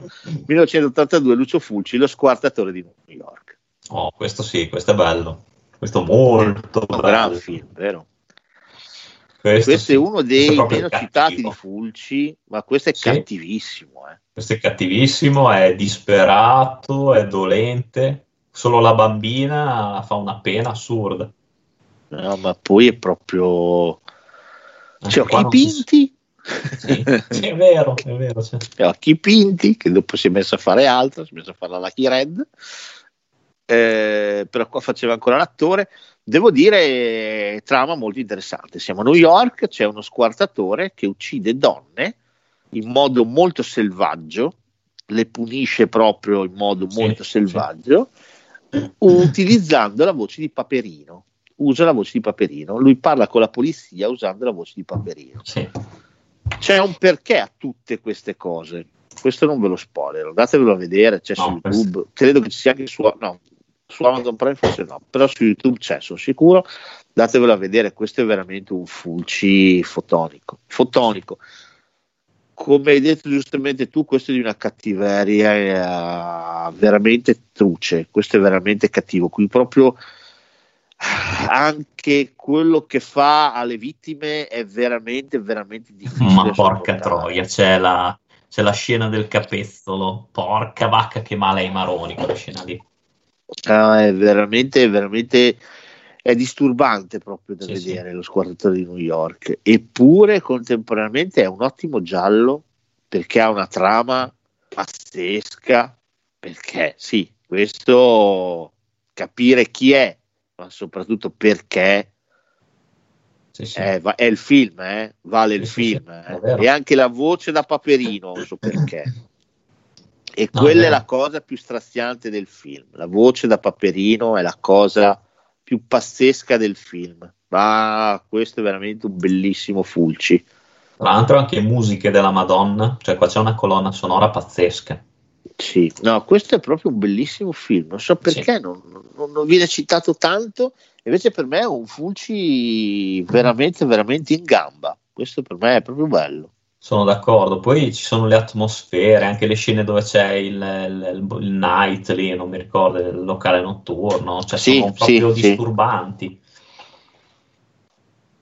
Oh, mentre preparavo questa puntata, mi sono imbattuto di, in due film, entrambi del, del 1986.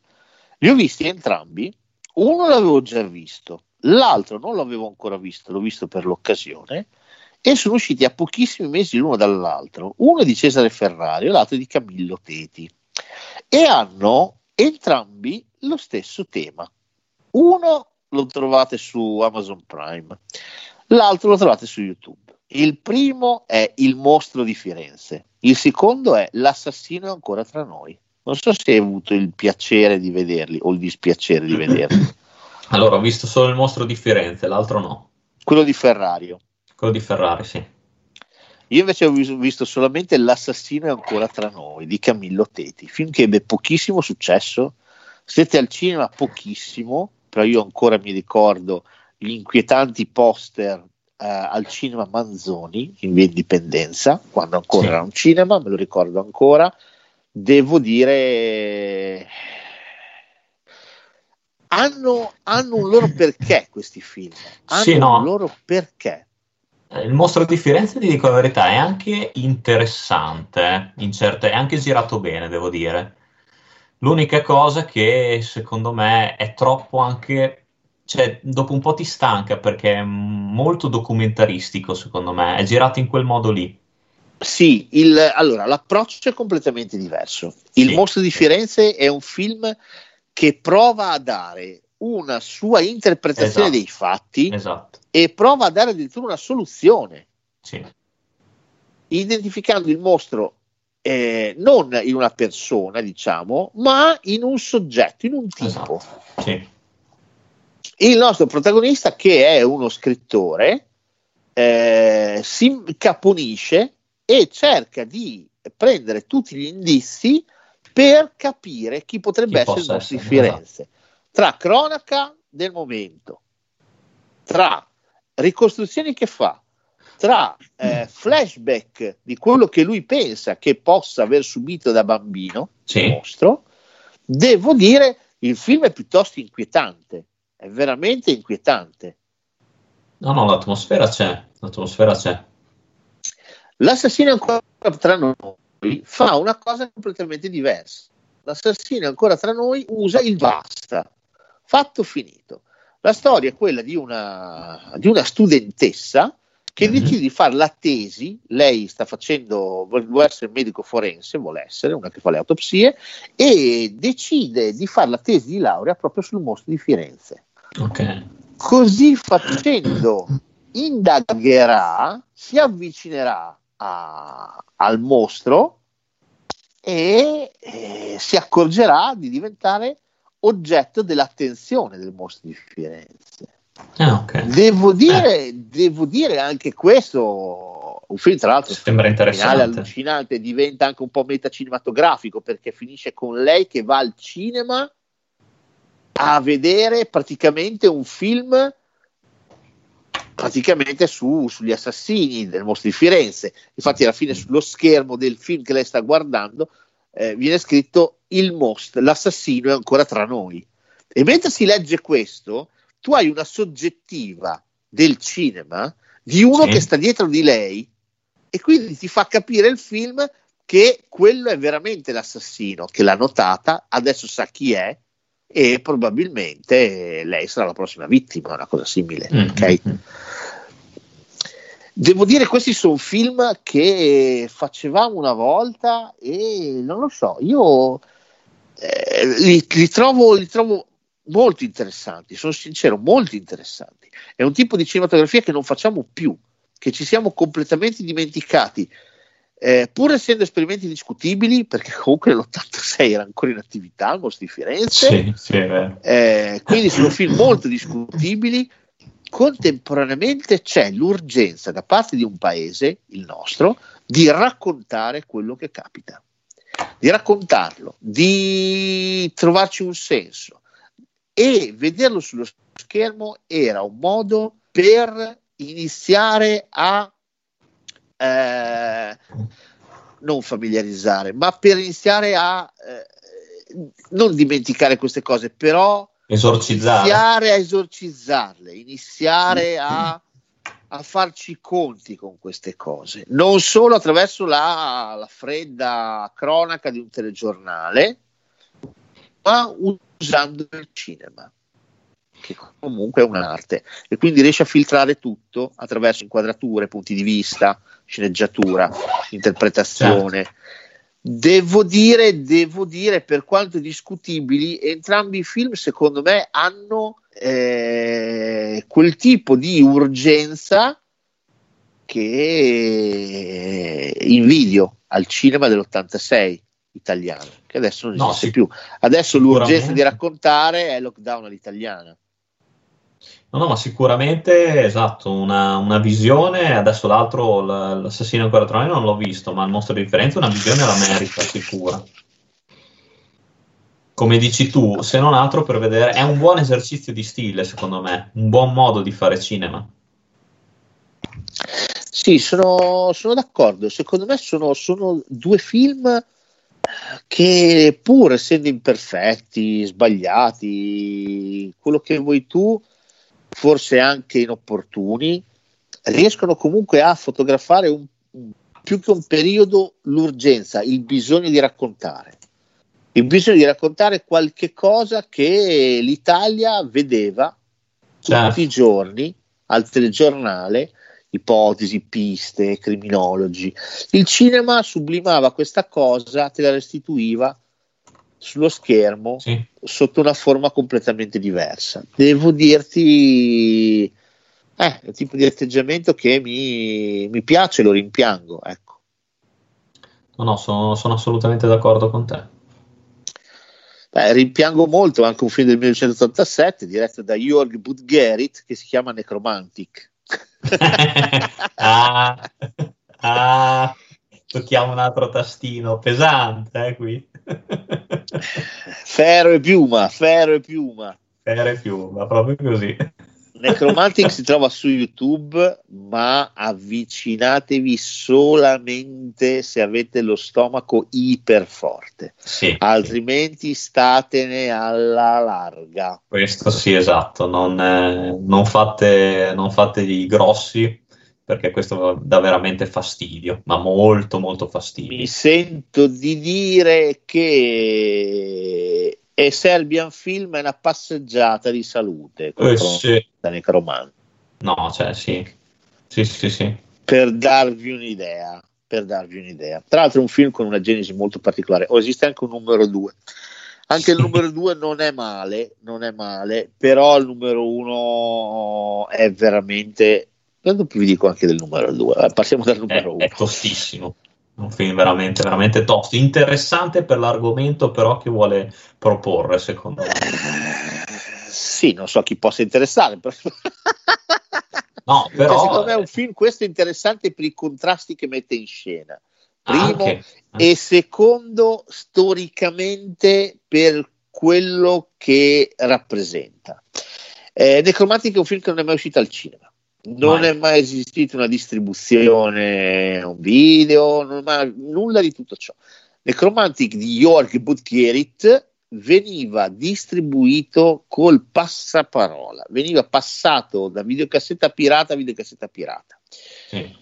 È un film girato interamente in Germania Ovest nell'87. Il buon Butkerit l'ha girato con tre bussolotti e un lupino e si vede e ha messo insieme una storia di una malattia fotonica. Atroce, sì. Sicuramente una malattia anche, anche, dimostrata un po' dal periodo storico, un po' dal, dall'area geografica dalla quale arriva il film. Eh, il muro sarebbe caduto solo due anni dopo, eh, Germania Est e Germania Ovest erano divise.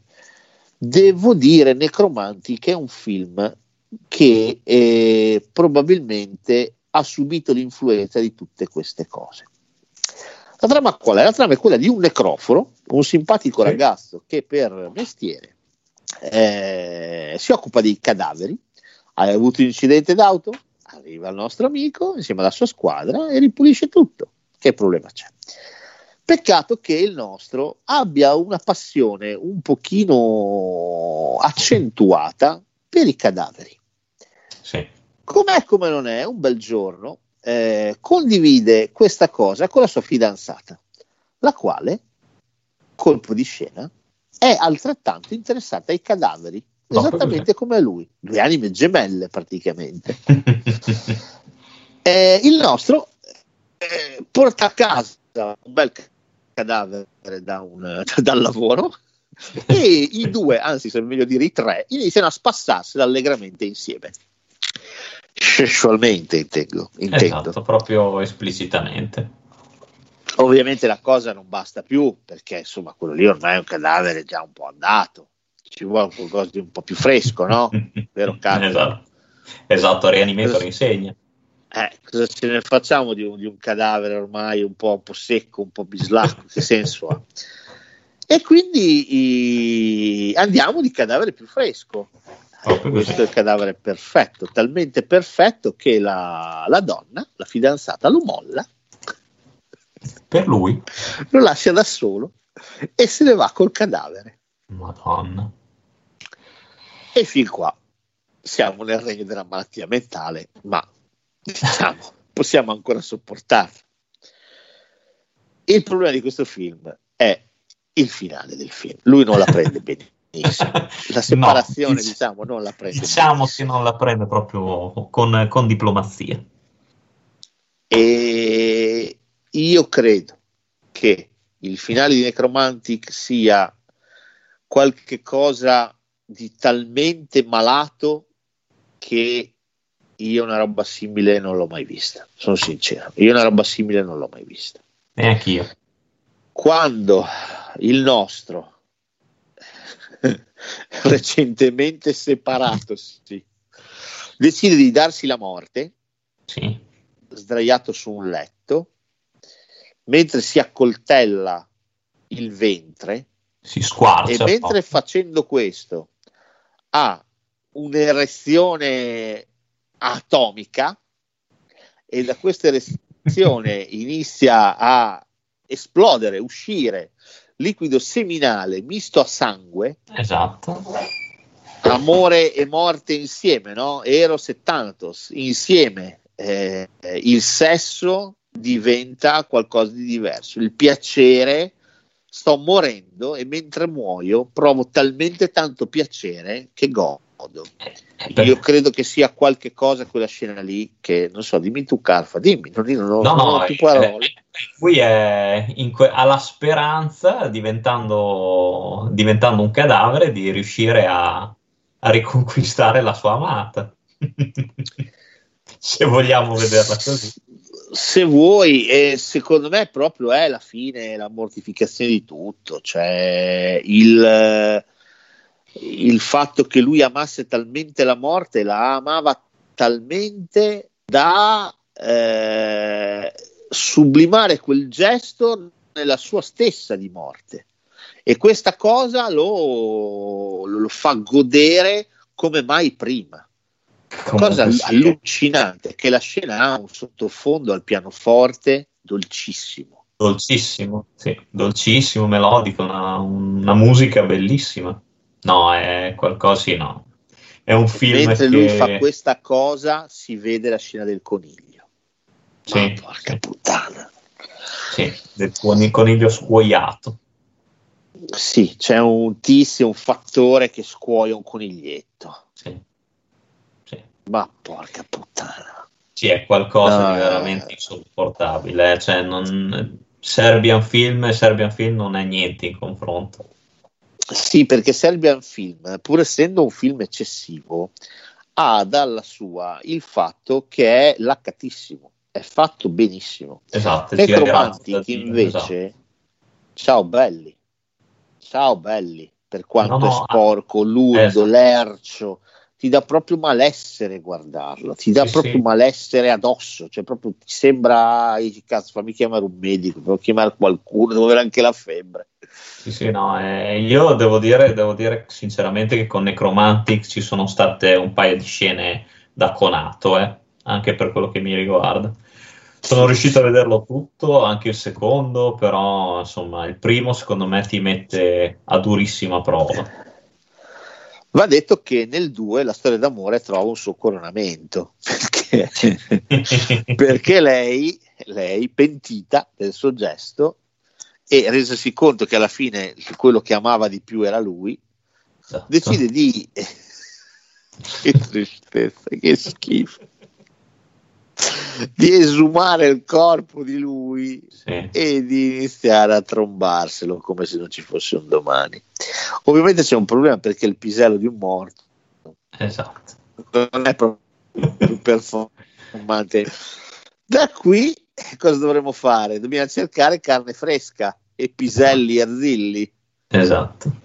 Allucinante, allucinante. Anche quella cosa lì, ragazzi. Sì, eh... Non lo so se è peggio l'uno o il due, forse l'uno a me ha lasciato proprio... Allora, diciamo che la scena dell'uno secondo me è pressoché insopportabile. C'è anche la decapitazione del secondo, secondo me, con la sostituzione della testa, che anche quella dà parecchio da fare, secondo me. Oh, porca puttana, si dà da fare. anche quella. Cioè, lei praticamente... No lei praticamente si sta bombando il ragazzo vivo a un certo punto, però così lo, lo decapita durante proprio quando sta godendo sostanzialmente. Sì. E poi gli mette la testa del decomposto del, del cadavere. Del cadavere. Sì, eh, perché purtroppo non era più performante il cadavere. Quindi... E poi lei rimane incinta. È quella la cosa allucinante. Il film finisce con lei che è incinta. Ma porca sì, oddio, non lo so. Sai? No, vabbè, no, il primo, il primo sicuramente è peggiore, però. No, è un film allucinante. Io non so Beh. che messaggi ci arriveranno adesso. Ma infatti, vedi, c'è un gran silenzio, cazzo. Tutti morti. Eh, l'altro lo tengo per dopo, dai. Però ascoltatevi, ascoltatevi, su YouTube, c'è anche la, la, musica da pianoforte che è veramente bellissima. Ascoltatevi quella. È bellissima, sì, sono, sono d'accordo. Eh, parliamo di qualcosa di un po' più leggerino. Oh, altro film italiano, dai, se famo due risate, beh, questo, lo, questo lo inserisco sempre perché questo è un film che io cioè, non riesco a volergli male.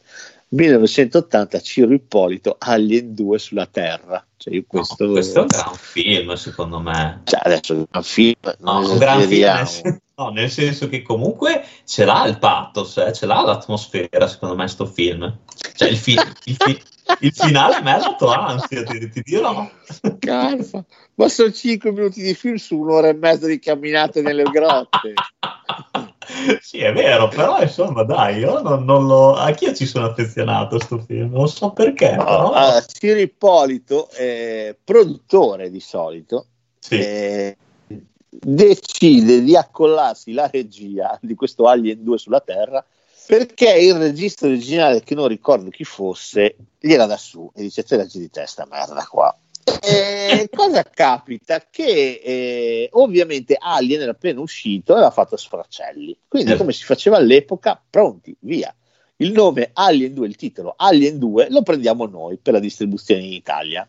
Quindi anche se Ridley Scott avesse fatto Alien 2 in Italia doveva chiamarsi in un altro modo perché Alien 2 l'aveva depositato a Ciro Ippolito va esatto. bene? Per essere chiari genialità allo stato puro Ciro Ippolito con fermo del suo meraviglioso titolo eh, decide di farsi produrre il film glielo producono adesso non mi ricordo chi, credo i russi non mi ricordo chi è che gliel'ha prodotto comunque no, gli producono il film e, e ovviamente, ovviamente lui si sputtana tutti i soldi che gli hanno dato per la produzione del film.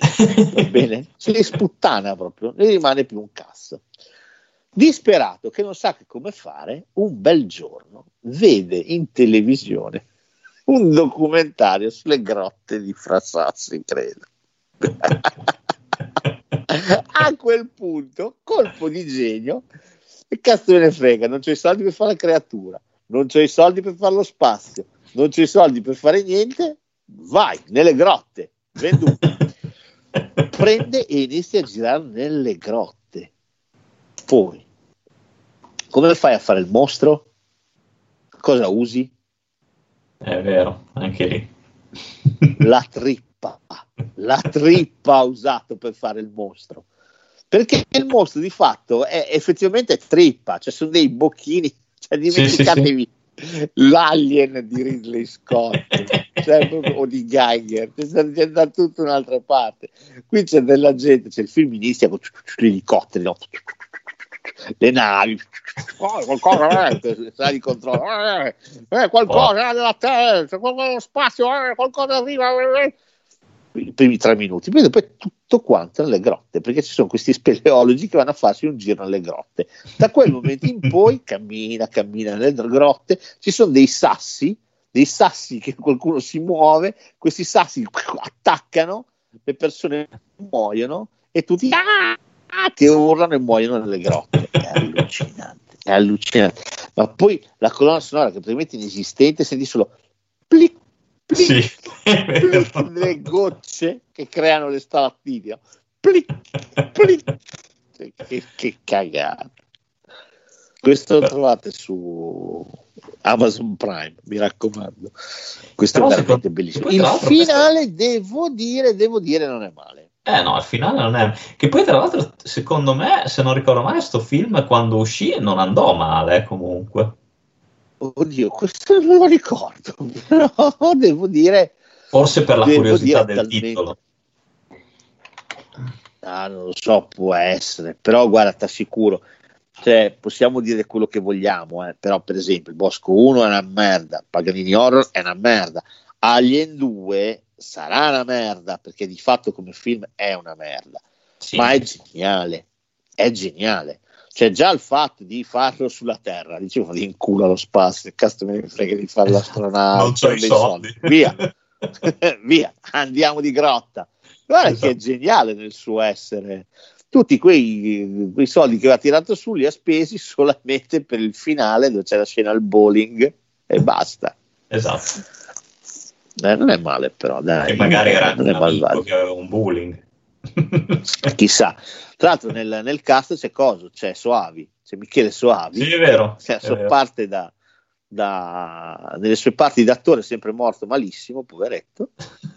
sì. E anche qua schiatta male, tutto schiatta succato male, da una delle rocce. Sì. sì, come gli sia venuto in mente di fare Alien con le rocce, non lo so, veramente parte con la trippa, cioè veramente siamo, siamo a dei livelli allucinanti. Ah, però insomma non è che c'è solo la merda italiana, c'è anche la merda. Oh, volevo inserire da una vita un film di David Decotto, che David Decotto è uno per me dei registi più allucinanti no, del questo mondo. forse non l'ho visto.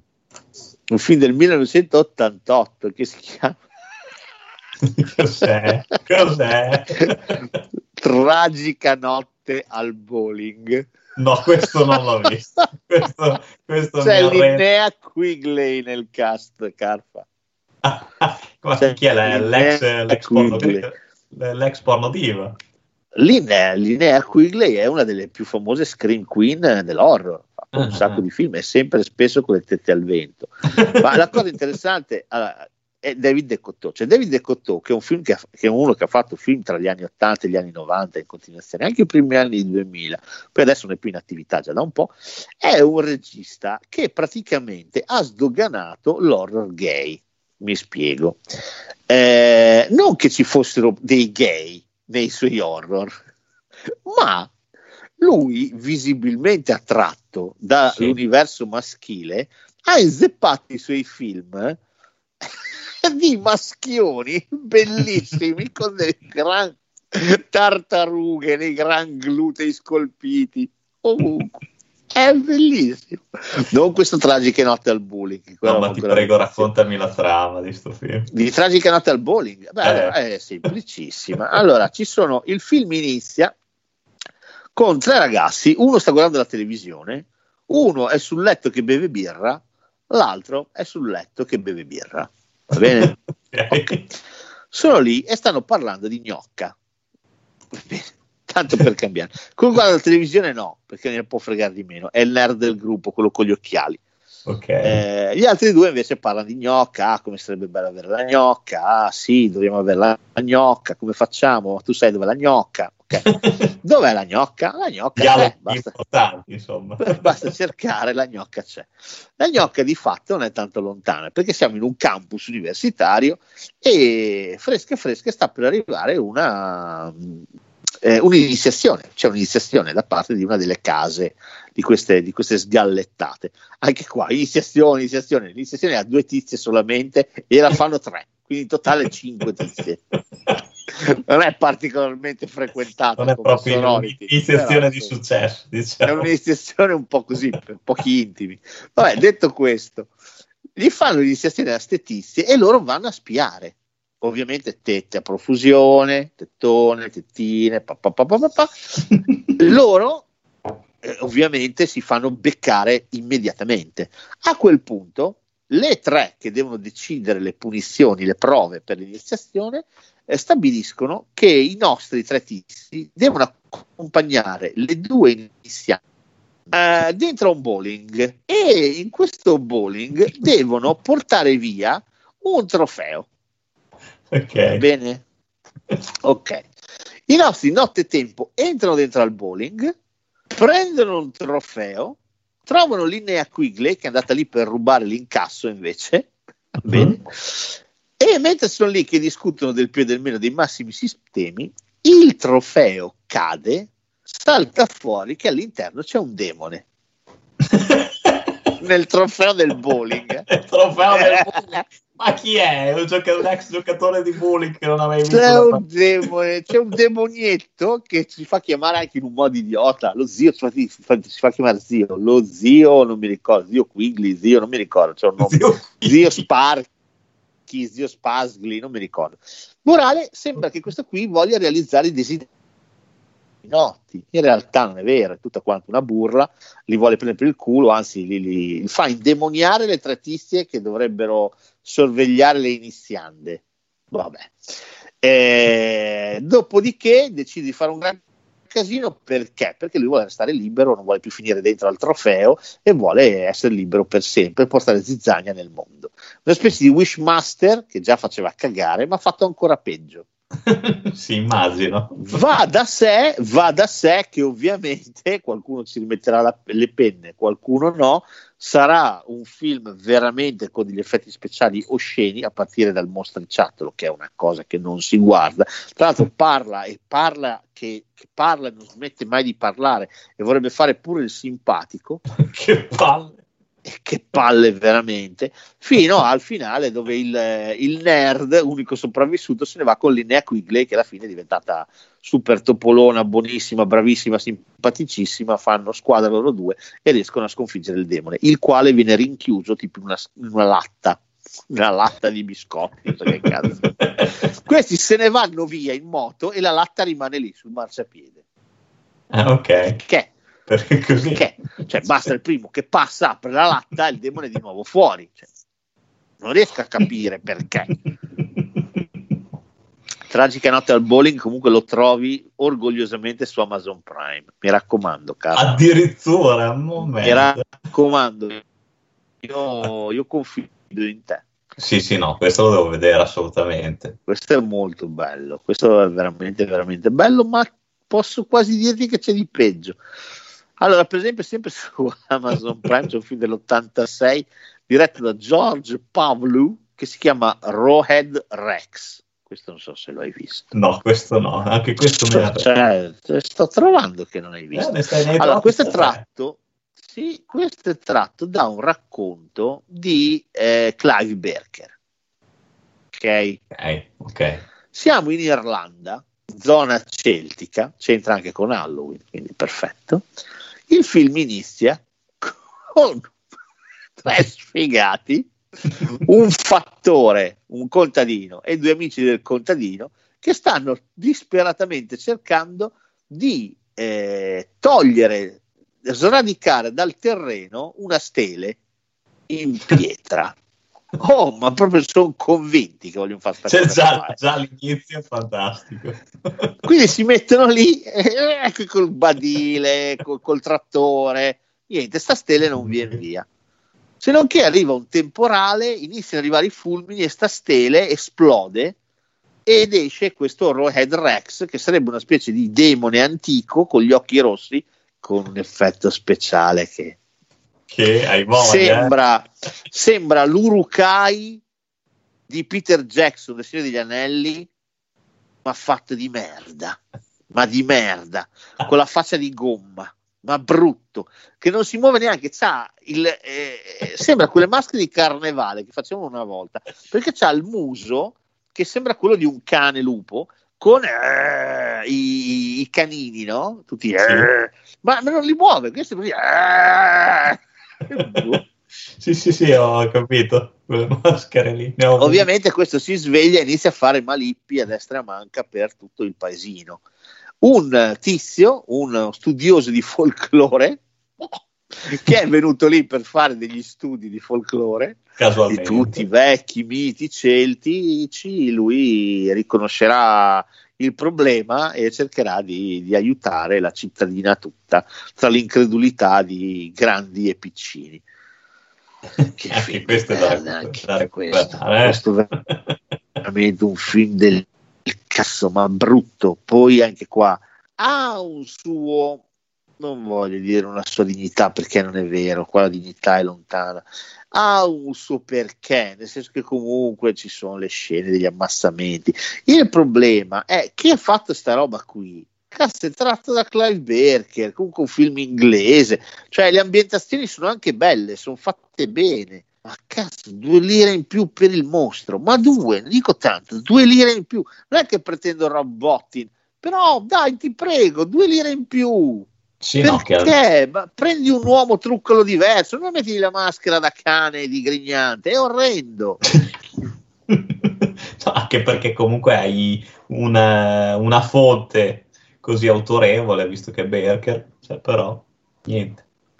Però Caffa non mi va, cioè, non, non, non, ne vedi uno, non ne vedi, dai, su, eh, dai, ti ne uno ragione. che hai visto per forza. 1986, Richard Franklin, Link. Eh beh, questo sì, questo sì, questo mi è piaciuto anche tanto. Eh. Questo è un gran film. Questo, questo è un grandissimo film. Questo. questo. per me è un bellissimo film, vero? Questo sì, questo, questo fa botte con, eh, con Monkey Shine, secondo me. Allora sei una merda, è quello che ti avrei citato dopo. Scusa, eh, non lo sapevo, io non la so la lista, vedi? C'è la prova che non la sapevo. Bastardo, vabbè. Parliamo di Monkey Shines. No, Link è figo. Allora, c'è un Terence Stamp, secondo me, è fotonico. Esatto, si vede. E una Elizabeth Shue, bravissima e bellissima. Nuda. Nuda. Si vede vagamente di profilo esatto. e si copre la tetta cioè, Ho fatto un fermo immagine. La chiappa di sguincio si vede. Minchia. Ho fatto un fermo immagine con orgoglio, lo dico. Non c'è cazzo. Vabbè, eh beh, non credi di essere anni. l'unico comunque, eh, adesso te lo volevo dire. Non crederai di essere l'unico, no, vero? Ci, no, infatti eh. non ci credo, lo ammetto, eh, ma non ci credo okay. che sono l'unico. Eh, facciamo finta che lo ammetto anch'io. Va bene, detto questo, Detto questo, eravamo giovani, ci accontentavamo di poco. Oh, a parte Detto che si è citato anche Link in quella scena, eh. quella scena è bellissima. Quella sì. scena lì per me, non dico che vale il film, ma quasi. Sì, sì, sì. Terence Stamp è uno studioso di, di evoluzione di primati e studia sul campo a casa sua, eh, insegnando a queste scimmie il linguaggio, la comunicazione, eccetera, eccetera. Esatto. Il, lo scimpanzé più vecchio che ha è proprio Link, che una volta lavorava in un circo, Link, padrone del fuoco, e, e adesso invece fa tipo il, il suo tuttofare, quello esatto. che si occupa di par- mandare avanti la casa. Ha imparato un sacco di cose, ha imparato dei gesti, ha imparato dei meccanismi a forza di farli, quindi ormai serenamente si muove a suo agio nella magione di Terence Stamp. Terence Stamp prende per l'estate Elizabeth Shue, studentessa, a lavorare per lui e lei, appassionata di questa cosa, si getta anima e corpo in questo, in questo compito. Se non che, se non che, succedono due cose. La prima è che Link, teoricamente, essendo vecchio, va abbattuto Esatto. perché sta diventando troppo vecchio e questa cosa non va bene, può essere anche pericoloso. L'altra cosa è che a un certo punto Terence Stamp sparisce. Misteriosamente, sì. Misteriosamente sparisce. Dopo un po' di casino. La nostra si troverà a dover fare i conti con una casa piena zeppa di scimpanzé non del tutto amichevoli, eh. tra cui il meno amichevole di tutti è proprio Link, il quale non ci pensa neanche lontanamente a togliersi di mezzo, anzi, questa è la trama. La scenata citata prima, quella del bagno, devo dire per me è fotonica. C'è lei che si fa il bagno e lui che vuole assistere, sì. mentre lei si fa la doccia e c'è quella scena in cui lui è sulla soglia e lei è nuda, ah, sì, senza sì. fare, lei si deve ricoprire perché lui non se ne va. Eh, guarda che è fortissima quella scena lì, eh? è veramente no, no, è forte. È, è, è, tesa, è tesissima. È veramente, veramente forte. Eh, lì lui impone la sua volontà. Questa è casa mia, io guardo finché mi pare. Sì, sì io guardo tutto quello che voglio, anche per essere una gran patatona, quindi guardo quello che mi va e tu non ci puoi fare niente. Veramente forte questo film, eh? no, no, veramente è, bello. Finale, bello, finalissimo, figata fotonica. Sì, finalissimo, è... finalissimo, finalissimo figata fotonica. Quell'inquadratura dall'alto quando la macchina se ne va del campo è sì. una chicchina, eh? Chicchina. Tra l'altro, quello poi che dicono sugli scimpanzé è vero, eh, perché ti ricordi quando c'è Terence Stamp che dice attenta perché ti può strappare il braccio, cioè sì, hanno sì. una forza, quindi non, non, pensate che insomma siano tanto facili da trattare. No, no, è, è bello questo film, tra l'altro anche sì, questo è su Amazon Prime, eh, film di cui non sento più parlare ed è un peccato perché è veramente bello, proprio no, no, bello. È teso, c'è della tensione nel film. Poi mano a mano che procede, dopo quando alla fine insomma si scopre tutto, è pazzesco. Sì, poi è intelligente, cioè è fatto molto bene come film. Sì. Loro due sono bravissimi, sono veramente entrambi bravissimi. Poi è un film proprio intelligente, ben fatto, sì, veramente sì. bello. Link, eh, tra l'altro, non è scontato, non è banale. Proprio bello, le logiche, le dinamiche che si instaurano tra uomo e scimmia sono spettacolari in questo film. Sì, assolutamente. Vabbè, mi hai spoilerato. Due anni dopo, 1988, George A. Romero mi fa Monkey Shines. Che bello questo film. Eh beh, sai che non lo so tra i due quale preferire. Siamo su due scimmie diverse, ma, non lo so. Ha un finale che si mangia tanta, tanta altra roba. Monkey Shines, dici? Per me sì, per me Monkey Shines ha un finale pazzesco. Sì, sì, sì. Storia del buon Jason Big, Beghe, si sì, quello Beghe. che adesso fa si pronuncerà. Big. Esatto, Jason Beghe, spero. non lo so, comunque vabbè, eh, eh, ragazzo di belle speranze, bello, giovane aitante, con fidanzata a seguito, una mattina esce per fare jogging come suo solito e viene centrato in pieno da un bel furgone o da una macchina, non mi ricordo. E il nostro si troverà completamente tetraplegico. Una di quelle belle carrozzine che si muovono elettricamente, lui non sì. può muovere nulla, nessun muscolo. L'unica cosa che può muovere è la testa, basta. Infatti la carrozzina la muove con una cannuccia che lui co- eh, comanda con la testa, la prende esatto. in bocca e la fa andare avanti e indietro, a destra e a sinistra. Basta, basta. Dalle stelle alle stalle in un amen. La fidanzata, ahimè, lo molla. Chissà perché, come mai lo molla. Il nostro è accudito da una madre odiosa.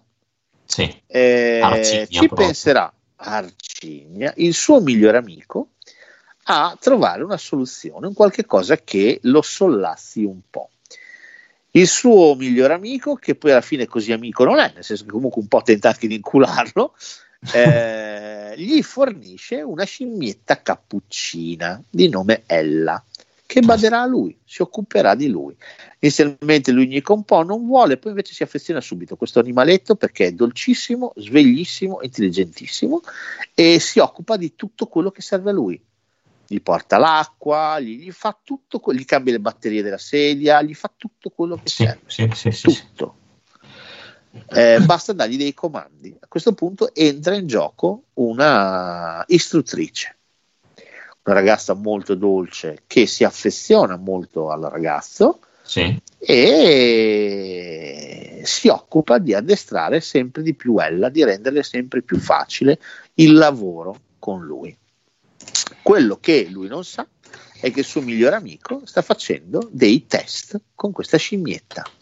Da un po' di tempo sta sperimentando sulla scimmietta stessa un siero che serve a renderla molto più intelligente. Sì. Eh, non solo, il siero sviluppa anche una connessione tra lui e la scimmia, tra il ragazzo tra il protagonista e la scimmia. Bellissimo. Tutto quello che fa la scimmia mentre lui dorme, lui è come se lo vedesse in un sogno. Sì. La scimmia di fatto riesce a eh, captare i suoi desideri, anche i più malvagi, e metterli in pratica fondamentalmente. Ecco che improvvisamente la fidanzata, l'ex fidanzata che si era messa con un altro, perisce in un incendio della sua casa caso strano. fidanzato. La madre insopportabile schiava eh? succedono cose diciamo. È stata la scimmietta.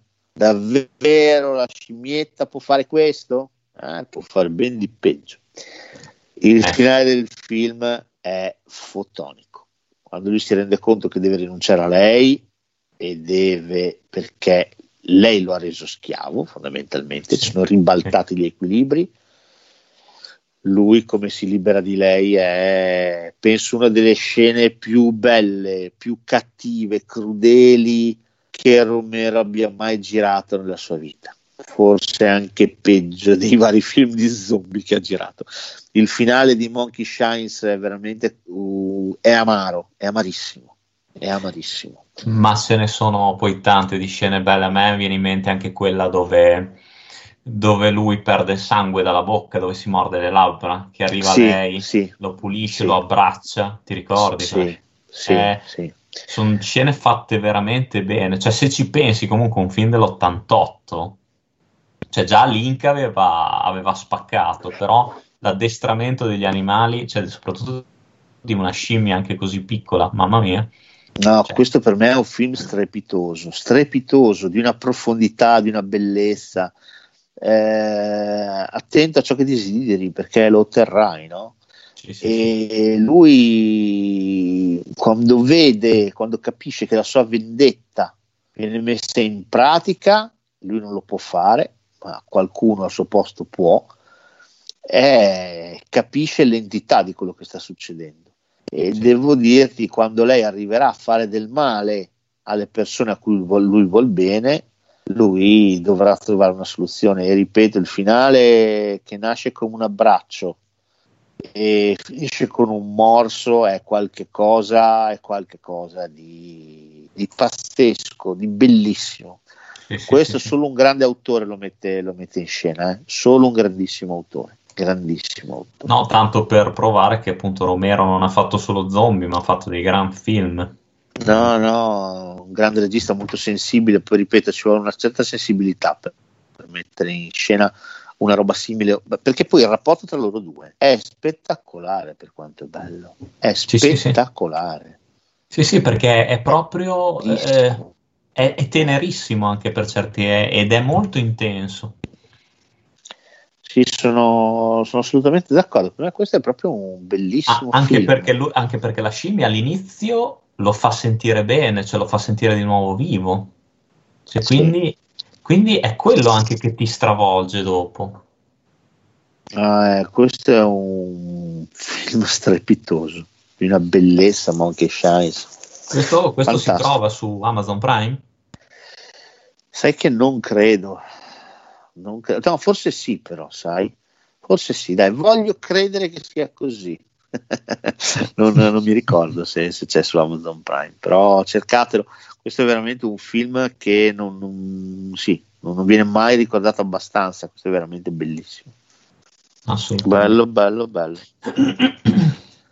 Allora, vediamo, vediamo dove vado. Vuoi una vaccata o un film bello? Beh, abbiamo detto due film belli, vai con la vaccata, va. Oh, allora, non so se hai visto, ma in realtà di vaccate non me ne sono rimaste tante. Non so se hai Allora. mai visto un film che si chiama Xtro, diretto da Harry Bromley Davenport nell'82. Ah, raccontami la trama. Oh, questo è un film allucinante. Questo è un film allucinante. Allora, il film inizia con un padre e un figlio che stanno giocando. Ok. Ok? Cosa succede? Succede che eh, mentre stanno giocando si vede qualcosa in cielo. Va bene? Ok, ok. Ok, una luce in cielo. Questa luce in cielo eh, diventa una specie di raggio traente insopportabile che eh, fa, eh, fa sparire il padre. Ok? Ok. Va bene? Anni dopo, cinque anni dopo, il figlio si sveglia. Quello che abbiamo visto all'inizio era un incubo fondamentalmente, ma era un incubo ricordo. Cioè il bambino ricordava quello che era successo effettivamente al padre, ok? che era sparito sotto i suoi occhi. Cinque anni dopo, la madre si è più o meno rifatta una vita con un altro uomo, il bambino è lì che vive bello, felice, paciarotto, non che, se non che la luce si rifà di nuovo viva in cielo. Ok? Interessante. Eh, è molto, è molto interessante perché nel bosco lì vicino eh, arrivano eh, de- de- de- degli esseri orrendi.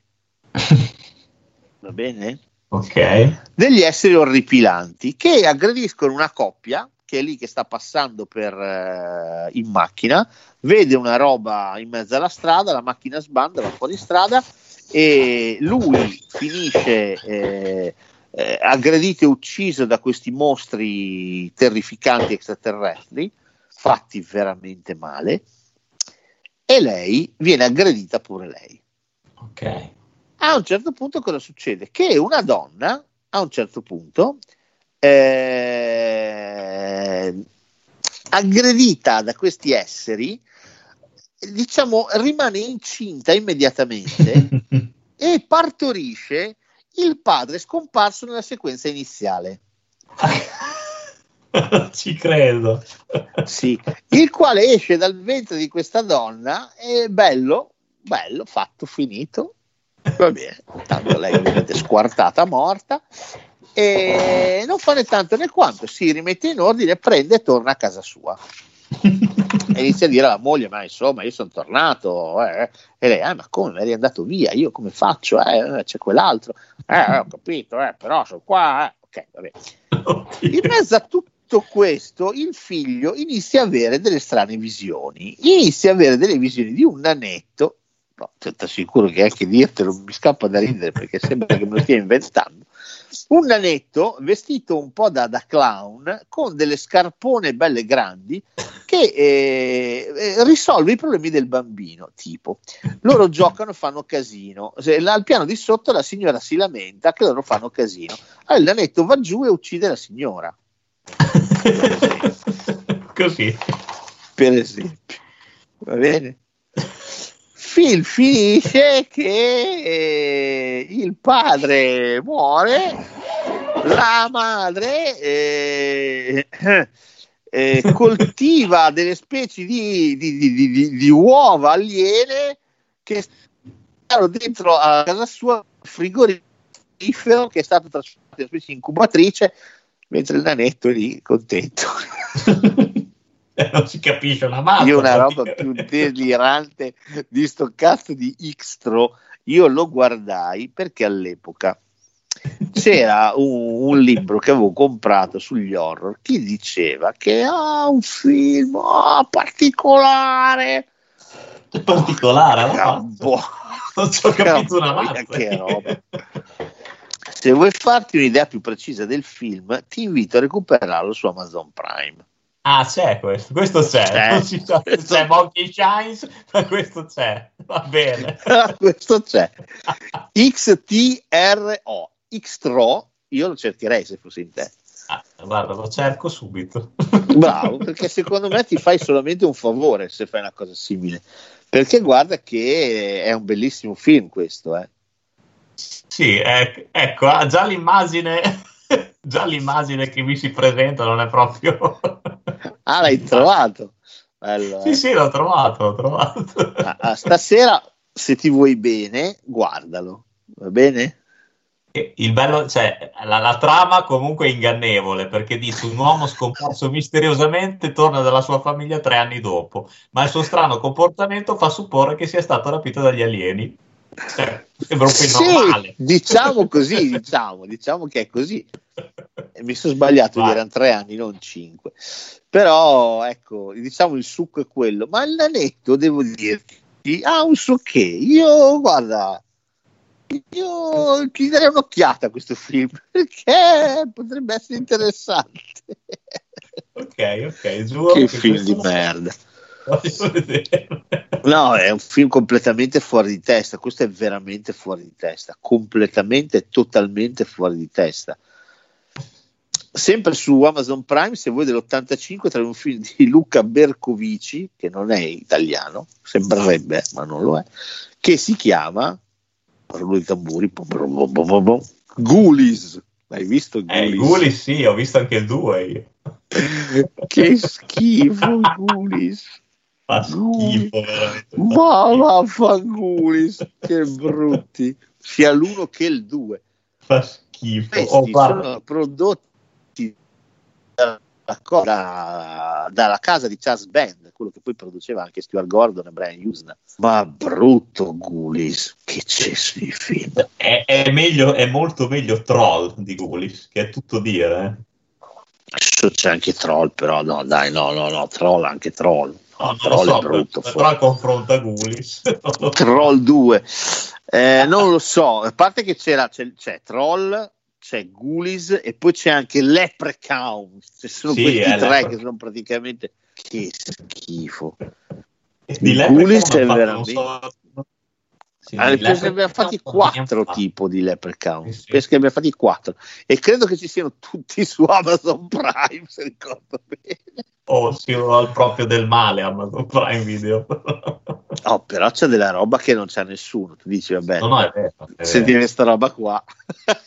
però il Bosco 1 non ha. Adesso devo fare petizione, devo chiedere Bisogna che lo prendano. Quello assolutamente. Ma quello secondo me detiene i diritti YouTube. non lo so, non te lo so dire, però veramente no. qualcosa di imbara- imbarazzante. I guli sono sti mostri fatti malissimo, sti mostriciattoli, tra l'altro fatti malissimo. Gulis, ma perché non ti è piaciuto?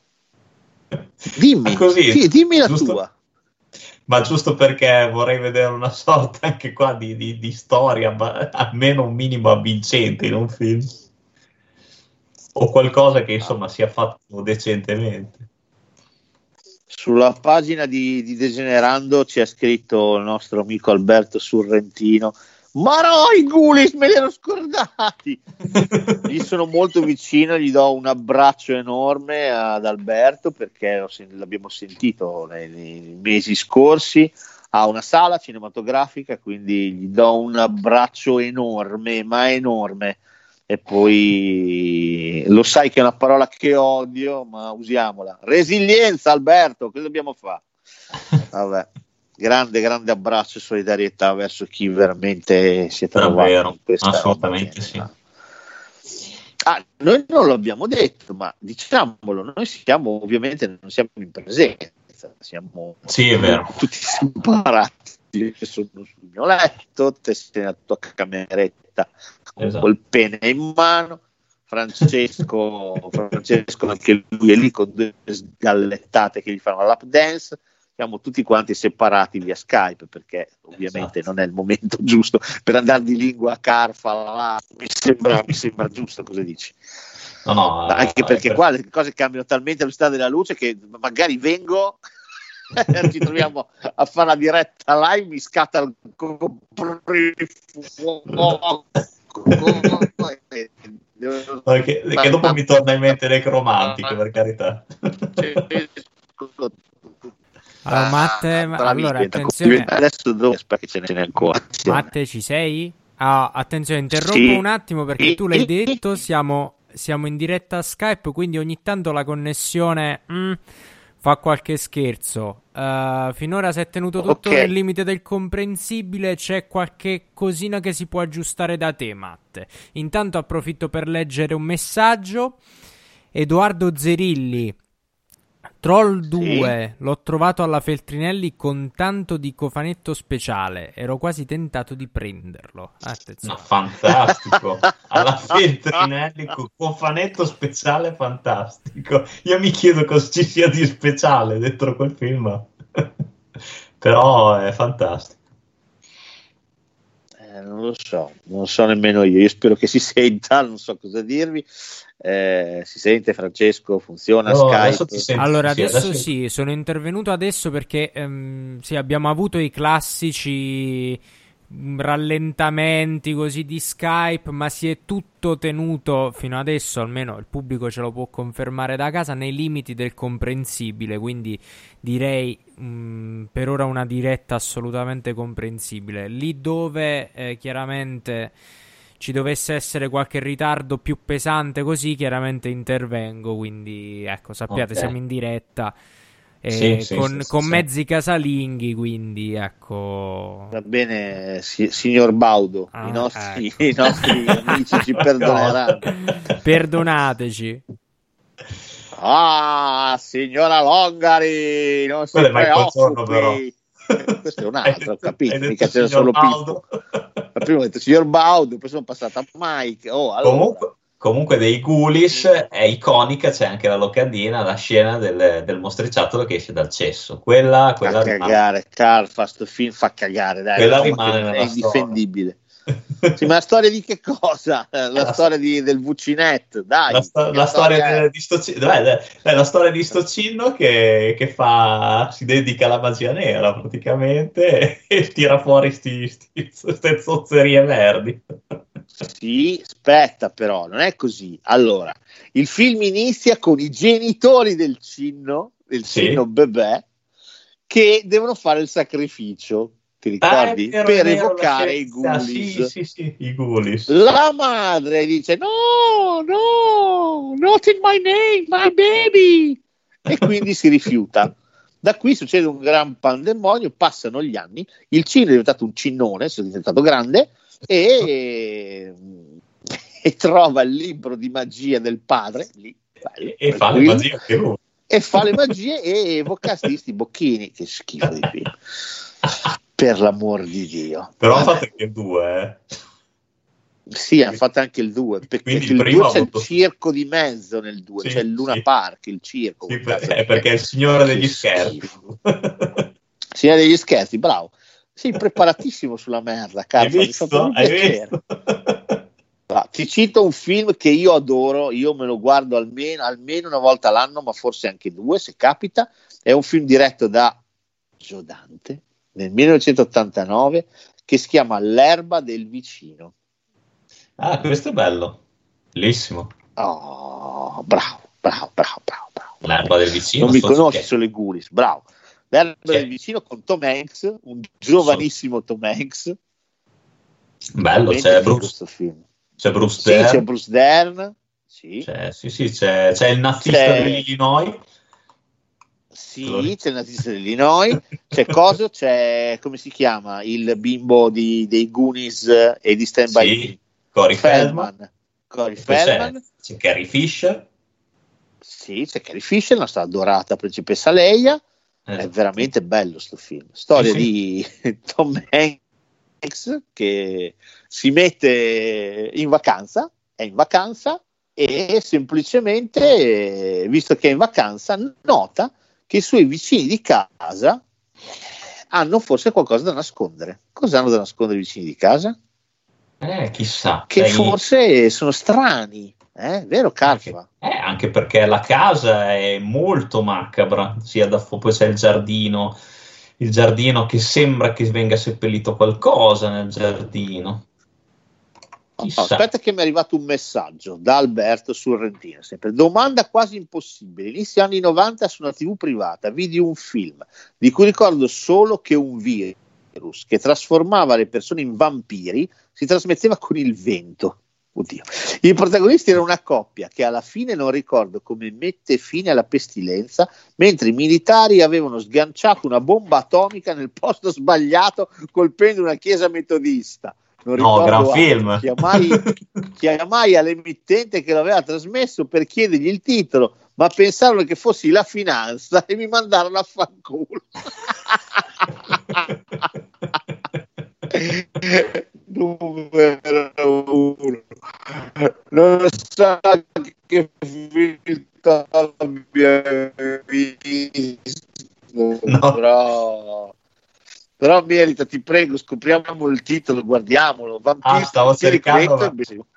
no, stavo cercando, ma non riesco Bellissimo a trovare il vento. Ho scritto Vampiri virus no, vento. Torniamo all'erba del vicino. torniamo all'erba del vicino, che è un film bellissimo. Sì, tra l'altro la cosa figa di questo film è che praticamente tutto il vicinato, quei, quei bei sì, è vero tutto quel bel vicinato e poi ci sono il giardino è incolto sì, sì. non c'è neanche un'erbetta niente solo fogliacce solo erbacce sì. la casa è una catapecchia e loro non si vedono mai e no. allora il buon vicinato americano decide che in quella casa c'è qualcosa che non ci abitano dei mostri eh. I mostri, i mostri, i mostri. E quindi bisogna indagare, quindi bisogna capire. Poi qualcuno sparisce, allora è stato fatto fuori da loro che di notte attivano sempre la caldaia. Cos'è questo rumore che si sente in continuazione? Come si chiamano loro i inizialmente... Plotnik, mi sembra una cosa del genere. Sì, i, i, pl- i Plokek, una roba simile. Plotek, I- no? Sì. sì, i Plokek, Plotek, una roba simile, sì. Ah, questo è un film stretto per quanto è bello. Stretto. Divertentissimo. Sì, sì, questo è divertentissimo, è fantastico. Il, cioè, il fatto di come questi tizi, perché poi alla fine sono i tre, cioè Tom Hanks, Bruce Dern e l'altro tizio, si convincono tutti e tre di questa cosa e pur di dimostrare che hanno ragione, Sì. fanno l'impossibile. Sì. Joe Dante costruisce un film che va a esplorare il perbenismo americano, la provincia americana e come la provincia americana sia abitata da mostri, perché Sì. sono mostri tutti quanti. I Klopek, Sì, sì, sono- chiamano, venuti in mente, i Klopek. Clope, Clope. I Clope, Klopek. che è vero. E il finale di sto film poi è qualcosa di eccezionale. Il film- questo film è qualcosa di eccezionale, come è veramente eccezionale tutto. Cioè, per me questo sì. film è uno dei film che io adoro guardare ogni tanto, perché ha tutto, ha un equilibrio perfetto tra Sì. horror, tensione, commedia e i protagonisti sono azzeccatissimi. Tom Hanks ha la faccia giusta, Tom Hanks che prima è scettico, lo devono tirare per la giacchetta per convincerlo a entrare nell'impresa, però poi quando c'è dentro ci entra con tutte le scarpe, convinto come un pompiere. e poi quello che fanno per dimostrare. Cory Feldman meraviglioso che fa tipo il coro greco, quello che guarda da lontano, E ordinano chiama gli amici. pizza, chiama gli amici per vedere quello che sta per succedere, se c'è da divertirsi, da divertirsi. Bellissimo, pazzesco, pazzesco. Questo film è bellissimo, bellissimo. Questo è un film fantastico. No, questo, Questo è veramente me- bello e questo può piacere anche ai ragazzi, eh, può essere un film anche per famiglie, secondo me. Infatti, io eh, quando lo guardo, lo guardo sempre con mia figlia, che piace molto anche a lei. Questo è veramente Sì, un sì. bellissimo film. eh. Questo è veramente un grande film. Eh, hanno la faccia giusta, hanno il mood giusto, è proprio divertente. Poi quello che succede non è per niente scontato, è, è veramente forte. Un film pieno di sorprese. Mi dispiace che farete fatica a trovarlo, perché comunque farete molta fatica a trovarlo. Sì, è vero. Eh, non si trova, nessuna piattaforma di streaming ce l'ha. Eh, forse il DVD, non lo so, cercatelo. Questo è veramente un bellissimo film. Tra l'altro, c'è quei momenti horror che Joe Dante ama perché ci sono in Gremlins quando lei racconta del papà, Sì. ricordi? Sì, sì. Vestito da Babbo Natale, e ci sono qui quando il vicino di casa racconta di Skippy che fa il gelato, ricordi? È vero. E poi tra l'altro c'è, c'è quando loro, c'è la scena bellissima quando loro entrano nella casa per la prima volta, che ha proprio tutta l'atmosfera dei film di Dante, tutta, Sì, tutta sì, l'atmosfera di Halloween anche. Ah, per me questo è un film strepitoso, eh? eccezionale questo film, eccezionale. Sì, sì, questo cercatelo disperatamente perché questo è un grande, grande Questo film. è veramente molto molto carino come film, bello bello. Oh, ti cito un film del 1983 diretto da George Pancosmatos prima che si mettesse a fare Rambo 2 e Creatura degli Abissi, no scusami, eh, Leviathan, Leviathan. eh, che si chiama Di origine sconosciuta. Beh, questo, questo è, è un altro gran film. questo è un gran film, eh. questo me lo sono rivisto recentemente, è un filmone con il nostro Robocop prima di fare Robocop. con Peter Weller. sì. Esatto, esatto. Questo è un film, eh, tra l'altro, molto intelligente, secondo me. Sì. La storia di questo yuppie rampante, Peter Weller, è un architetto lui, Sì, è il classico colletto bianco in una New York ovviamente rampante di inizi anni 80 che manda la famiglia in vacanza e lui si trova da solo a lavorare in casa. Peccato che non sia solo, perché insieme a lui c'è un topo, un ratto esatto. E ovviamente sarà guerra perché il nostro vuole eliminare assolutamente il costi. topaccione a tutti i costi. Che Le cose entra- si complicheranno non Sì. poco quando salterà fuori che il ratto non è un raton, ma è una ratona sì. perché ha i piccoli e quindi sarà veramente guerra all'ultimo sangue. La cosa interessante di questo film è che non è un, un film eh, natura contro, non è un film uomo contro animale, come ne abbiamo sì. visti tanti, è, è uomo contro società. Cioè lui, da persona distinta, con letto bianco, ben vestito, di lusso, che ama le cose belle, si trasforma in un barbaro assassino che distrugge scientemente tutto quello che ha in casa. Sì, sì. Tutta la bellezza che lo circonda. Gli va a puttana, sì, sì. la Gli distrugge. il lavoro, ti ricordi? Gli va a puttane la vita completamente, tutto, completamente.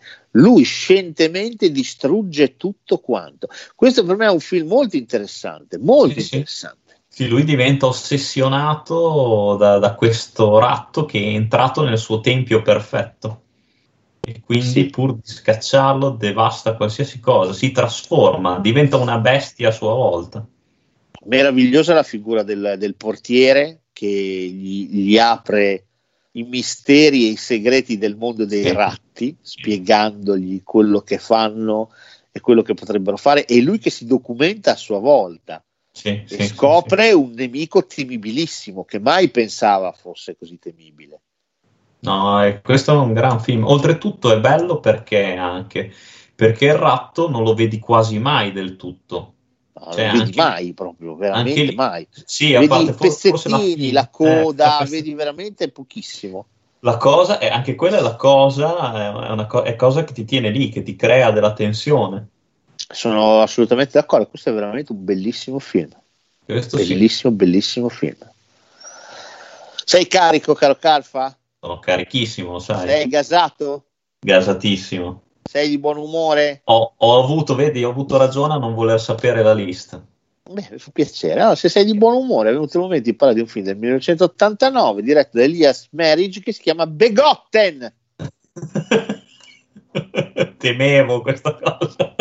Begotten. Begotten, mamma mia. Ragazzi, anche qua, occhio c'è su YouTube il film, ma non lo guardate se non siete sicuri.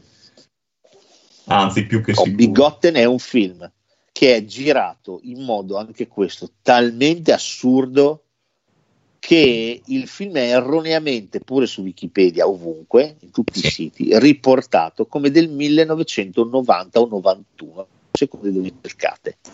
In realtà il film è dell'89 ma era girato talmente in modo clandestino, sì.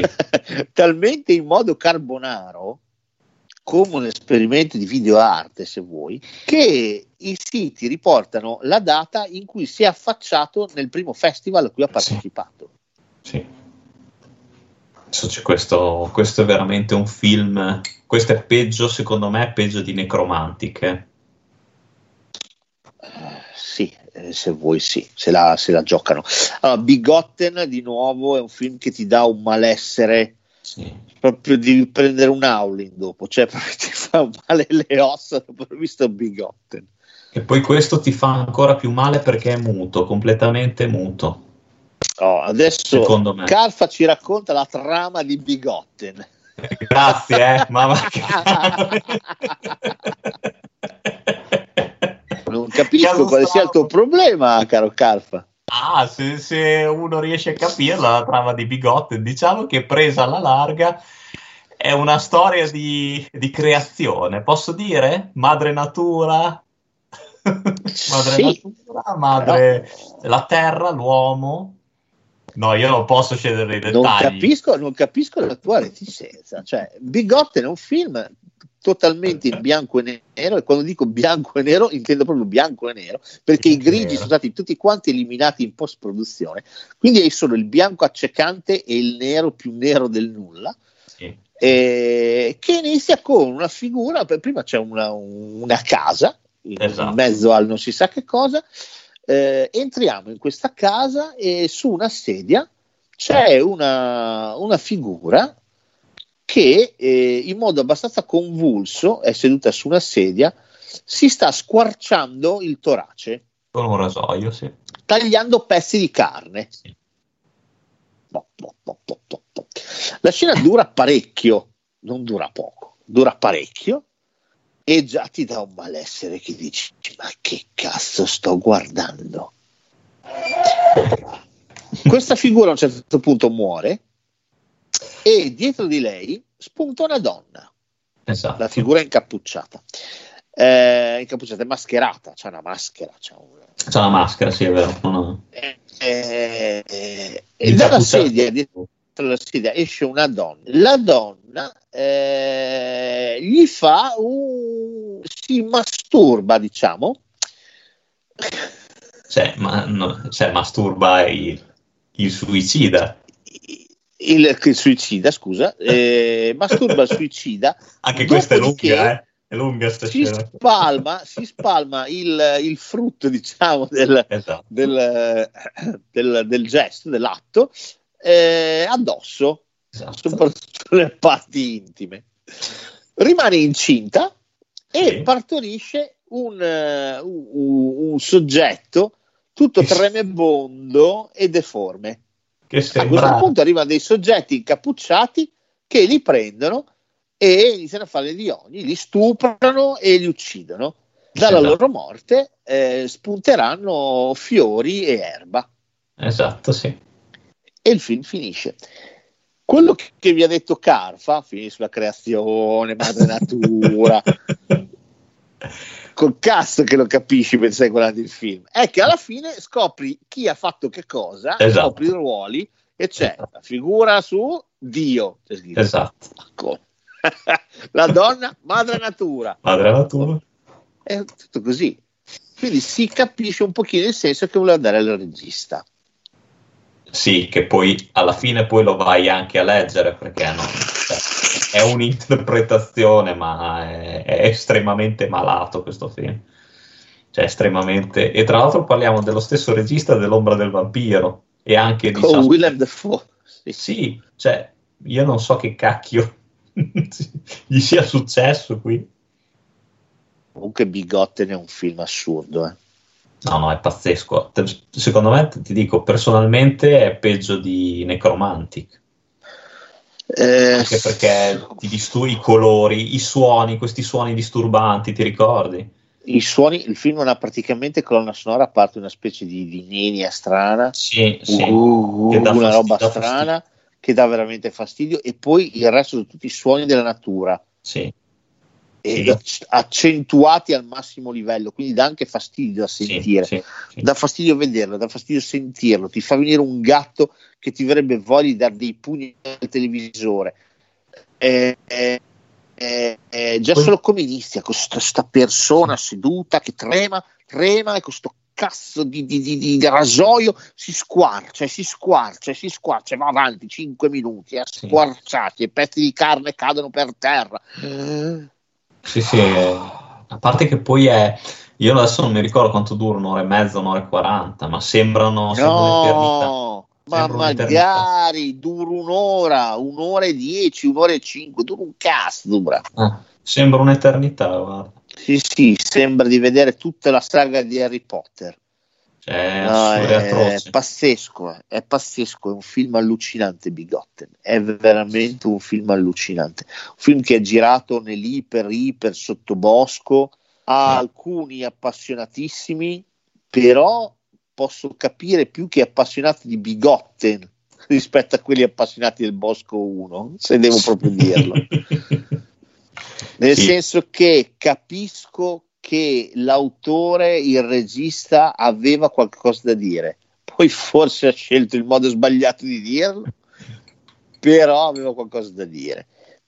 Noi spettatori, cioè quando un film, perché uno potrebbe dire serenamente, Sì. ma ragazzi, ma perché guardate sta roba? Cioè perché io dovrei farmi del male e vedere questa roba qua? Eh, perché? Bella domanda. Quando un film, quando un film, allora, intanto le cose si guardano prettamente per curiosità, non è che è il, Sì. è il dottore che ce l'ha ordinato o c'è uno con la carabina o siamo dei malati di mente che ci masturbiamo guardando il tipo che si masturba alla fine di Necromantic. No, però le gu- cose si guardano per curiosità, se ne sente parlare talmente tanto che poi dopo hai voglia di farti una tua idea. Detto questo, alcune cose restano comunque insopportabili da guardare. Ma quando un film come Bigotten, come Necromantic, ma parliamo proprio di Bigotten, riesce a suscitare nello spettatore quello che riesce a suscitare Bigotten, io credo che il regista, eh, nel bene o nel male, abbia fatto il suo lavoro.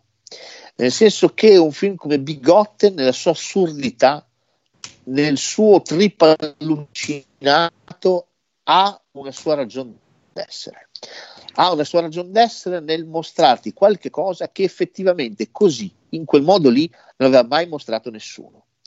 È un andare oltre, è un attraversare una barriera invisibile, è un attraversare qualcosa che forse non andrebbe attraversato. Infatti, vi diciamo: andateci cauti, non avvicinatevi a questi film così distrattamente, ma siate ben consapevoli e consci sì, di quello sì, che sì. state guardando. Perché un film come Begotte ti dà del malessere, ti dà del malessere, e altro che la leggenda esatto. della Blue Whale.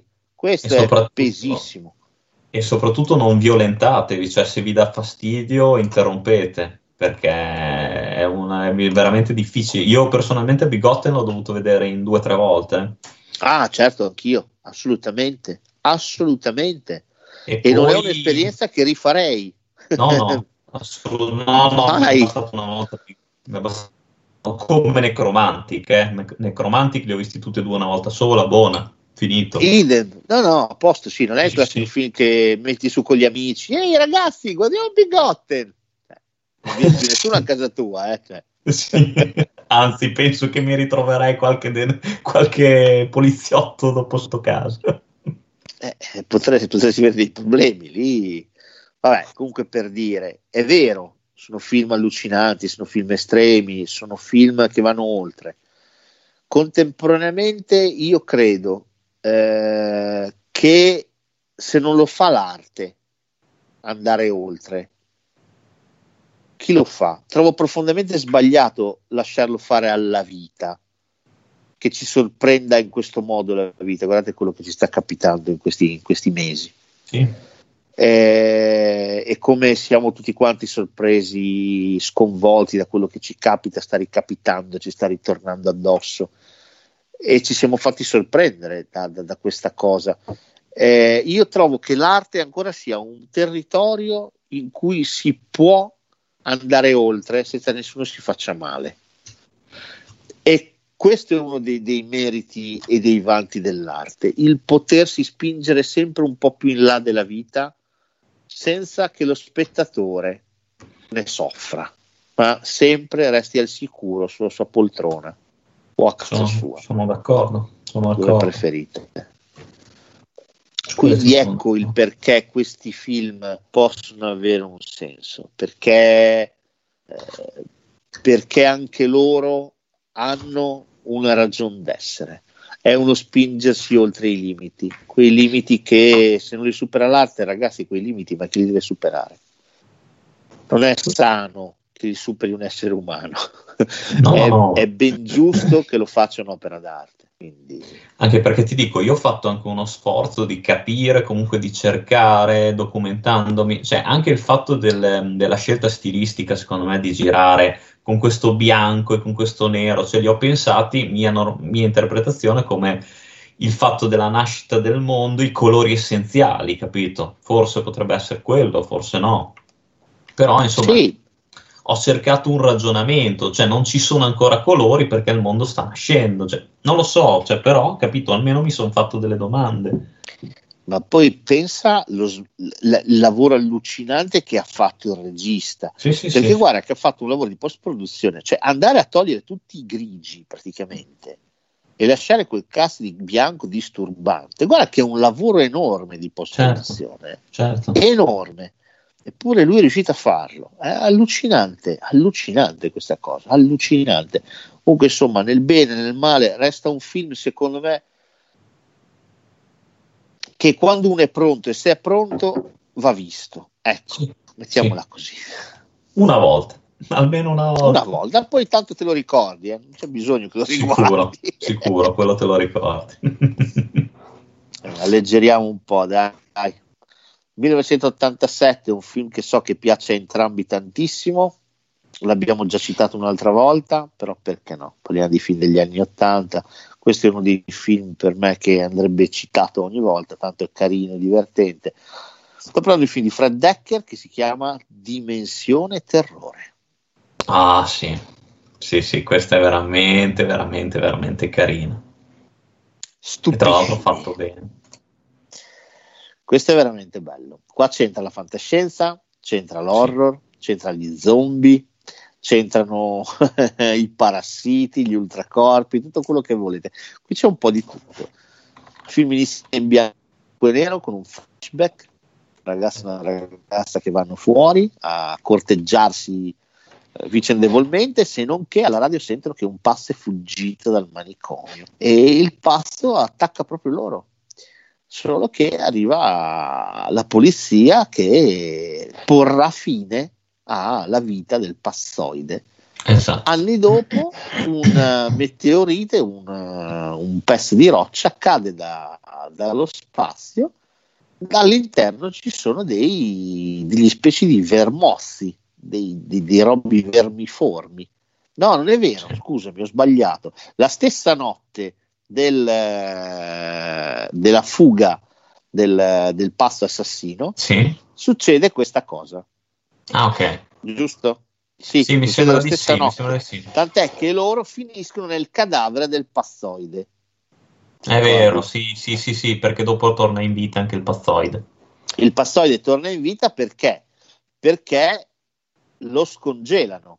Esatto. Allora, scongelandolo, i vermetti tornano vivi. Esatto. Mi sembra di ricordare, dovrebbe sì, essere sì, così. così. Giusto? Esatto tornando vivi i vermetti rianimano il cadavere perché i, i, vermetti o ti uccidono o altrimenti se sei morto ti rianimano fondamentalmente.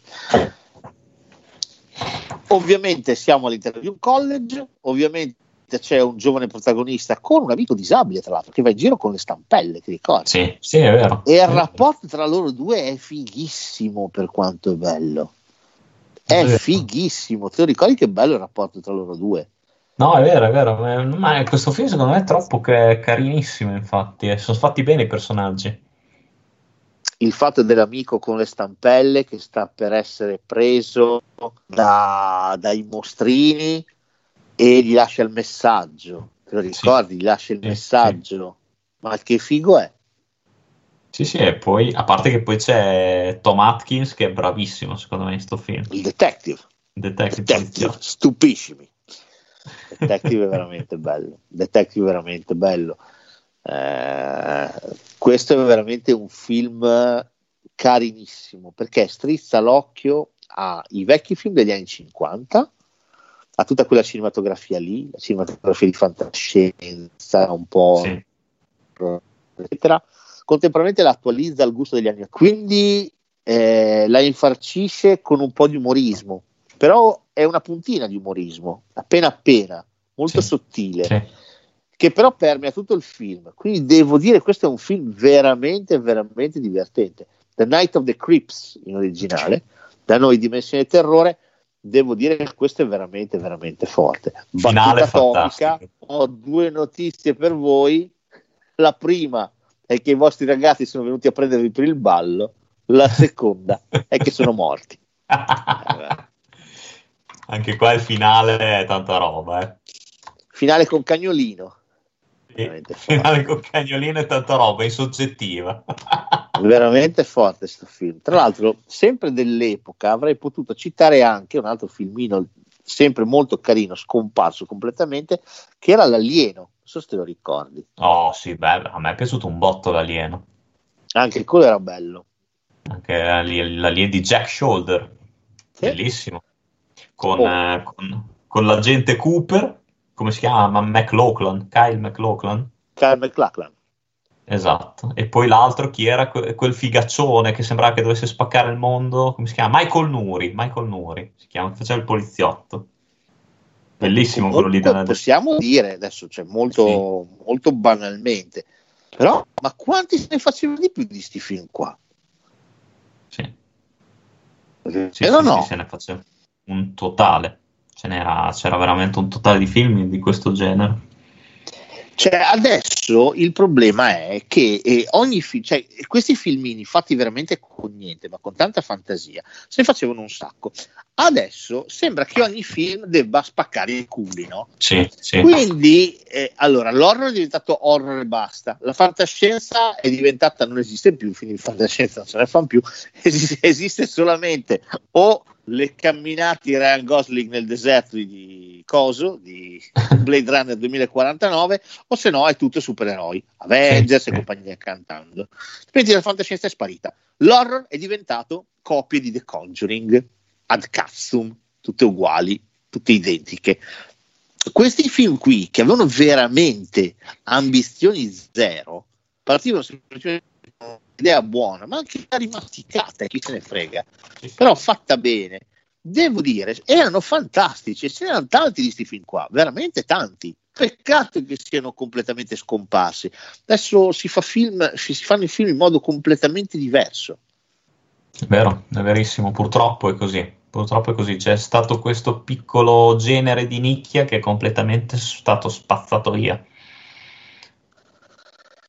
Sì, e invece ce n'erano tantissimi di questi, di questi film, veramente, veramente tanti. Oh, ti cito un altro film che io adoro. Questo è maltrattatissimo, questo lo trattano tutti male, gli sputano quando passa per strada, gli tirano la cacca. Film di Tommy Lee Wallace dell'82 che si chiama Halloween 3, il Signore della Notte. Questo è fantastico, questo film secondo me. Ce l'hanno tutti, è vero, ce l'hanno tutti con questo film, ma questo è un gran film. Fa paura, perché fa paura, e... Non c'entra un cazzo con la saga di Halloween, ma chi se ne frega, c'è un no, ottimo film. Tra l'altro, non poi... scordiamolo, prodotto è... comunque sempre da Carpenter, perché esatto. è prodotto da Carpenter, musicato da Carpenter, quindi forse non è che lo ritenesse proprio una monnessa il nostro amico John. E poi anche questo è cattivissimo sto film. Cioè la storia, oltretutto qua cosa torna? I bambini che vengono, che muoiono male, ti ricordi? C'è quella scena Batte. del bambino. Sì, sì. Qua sì, qua sì. Eh, al terzo film, la saga di Halloween prende una, una, una, direzione completamente diversa. Si dimentica di Michael Myers, lo accantona per un film solo, sì. perché il film poi fu un flop, quindi non ebbe successo, quindi tornarono indietro, riesumarono il buon Michael Myers. Invece, secondo me, pensa se avesse avuto successo. Pensa come sarebbe stato interessante fare degli altri Halloween, cioè delle storie terrificanti a tema Halloween. Sì, chissà, poteva aprirsi qualche cosa, un mondo, chissà quante storie belle avremmo visto. Invece non abbiamo visto niente di tutto questo, abbiamo continuato a vedere Michael Myers che uccideva muto tutti quanti. Vabbè, mm. comunque, detto questo, Halloween 3 della notte parla proprio della notte di Halloween. Sì. Siamo alla vigilia di ogni santi, eh, tutti i bambini del mondo, perlomeno negli Stati Uniti, stanno impazzendo per una serie di maschere, ce ne sono tre, zucca, scheletro e strega, che vengono prodotte da un'azienda che sta saturando il mercato. Ci sono sì, spot sì. televisivi ovunque e tutti i bambini degli Stati Uniti vogliono una maschera di quel tipo lì. Tra l'altro la pubblicità è molto accattivante. Halloween, Halloween, Halloween. Inquietante anche, è pazzesca anche la pubblicità lì. Che quando parte... Cioè, pazzesco. Halloween, Halloween, Halloween. Vabbè, cosa succede? Un, uh, il film inizia con un tizio che stringe in mano una di queste maschere che scappa e non esatto. capiamo perché stia scappando, ma sta scappando. Salterà fuori che il nostro era un, uh, uno che aveva un negozio di giocattoli, che era appena stato in visita alla, ma- alla fabbrica che produce queste maschere e ha perso completamente conoscenza. Verrà ucciso, troverà soccorso in ospedale, e in ospedale proprio che verrà ucciso, incuriosendo il medico che l'ha soccorso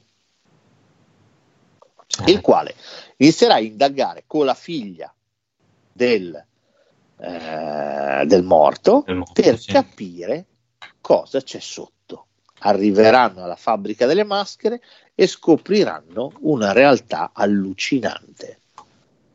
La realtà sì. è che ah, il padrone di questa fabbrica è uno che porta avanti ormai da anni un vecchio culto celtico, addirittura c'è una delle pietre di Stonehenge all'interno della, esatto. della fabbrica e la notte di Halloween in diretta televisiva per tutti gli Stati Uniti lui attiverà le maschere in contemporanea e attivandosi uccideranno i bambini che la portano.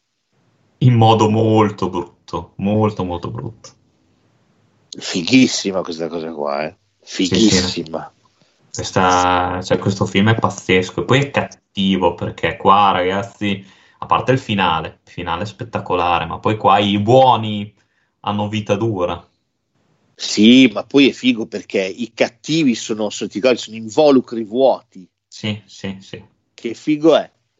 C'è ancora Tom Atkins, anche qua? C'è ancora Tom Atkins che proverà a fermare Halloween. Diciamo sì, sì. È che questo è cattivo, questo è spietatissimo. Questo per me questo è un gran film. Questo per me è un grandissimo film. E poi, questo, e poi te l'ho detto, fa paura questo. Questo mi ricordo quando lo vidi la prima volta. Eh, mi tremò abbastanza il culetto.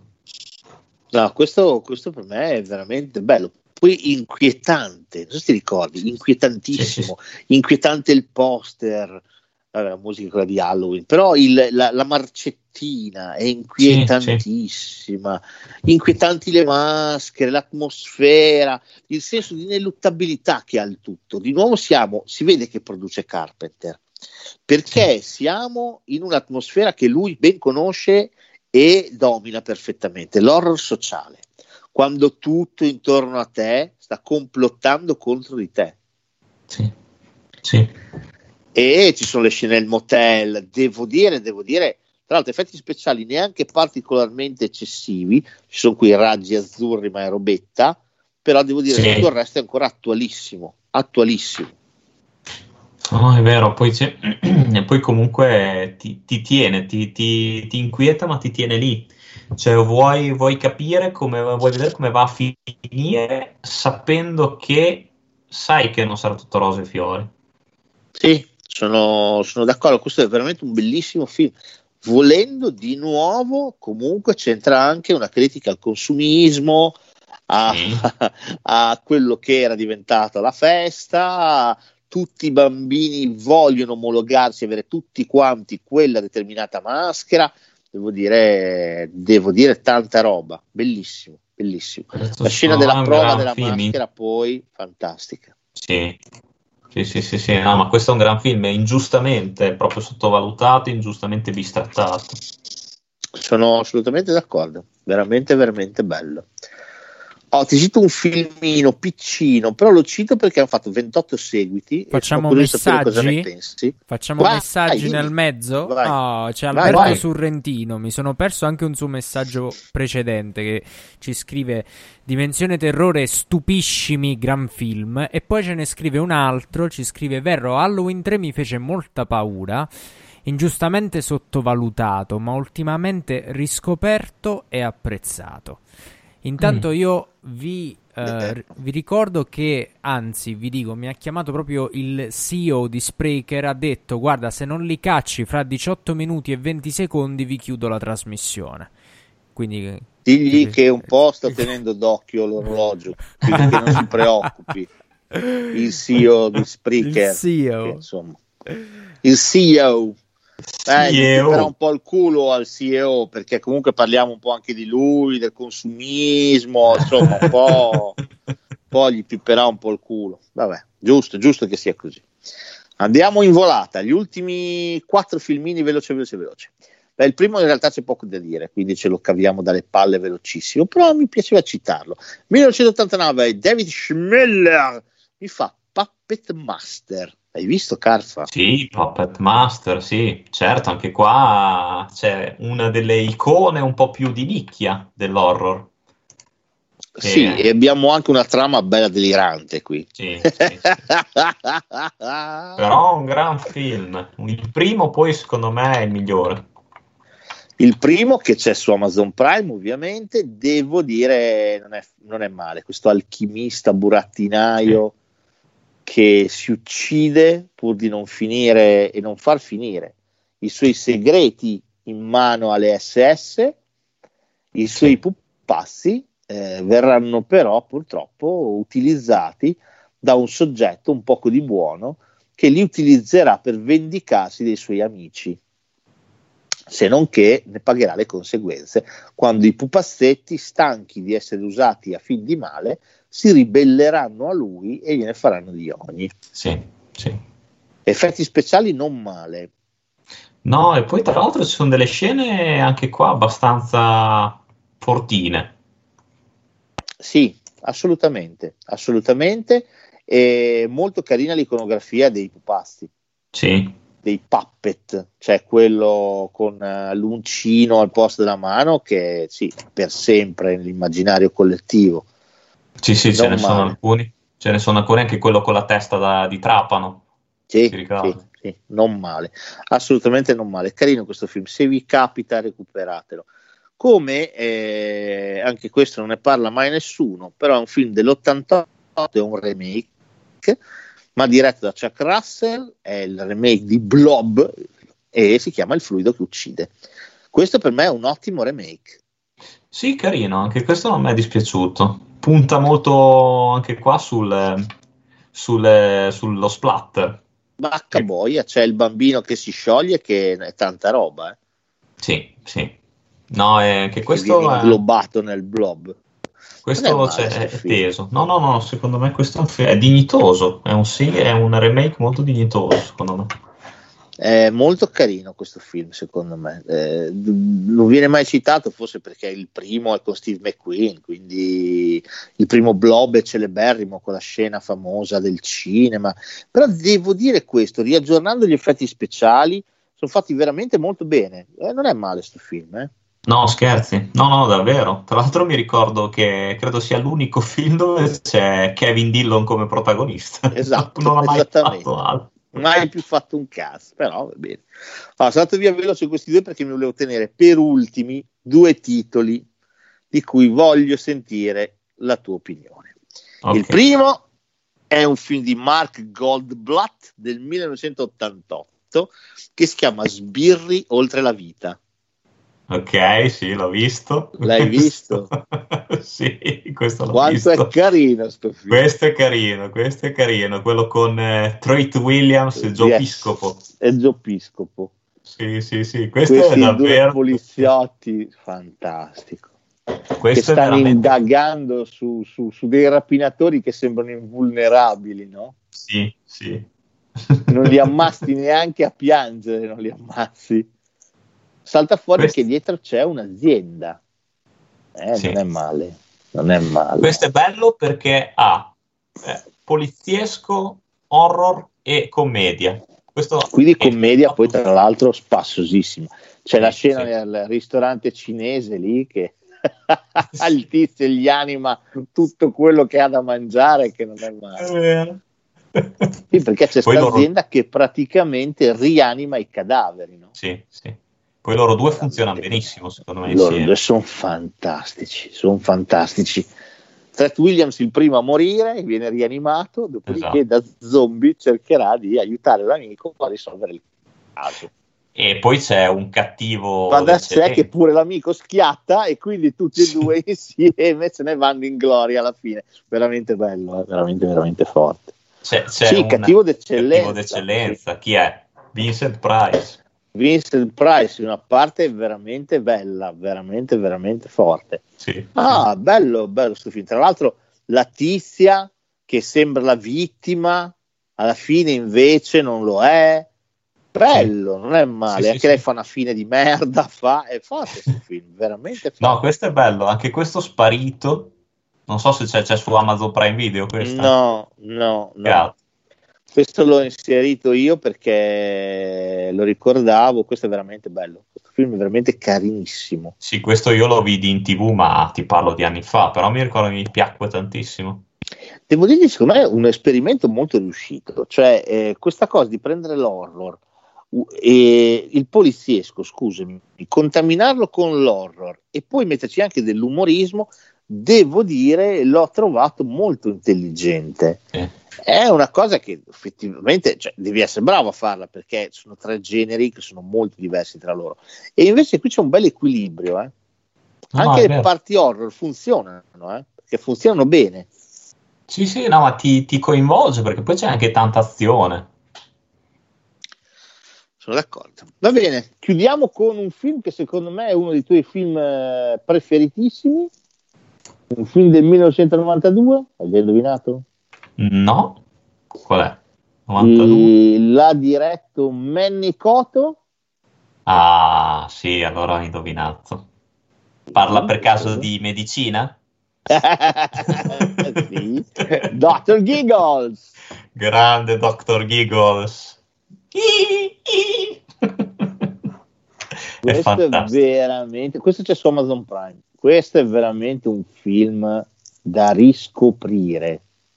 Questo è, fu- è fuori di testa, è simpaticissimo sto film qua. A parte che trovo che abbia una delle scene più disturbanti che io abbia mai visto nella mia vita, quella del bambino che Ah, esce dal ventre del cadavere.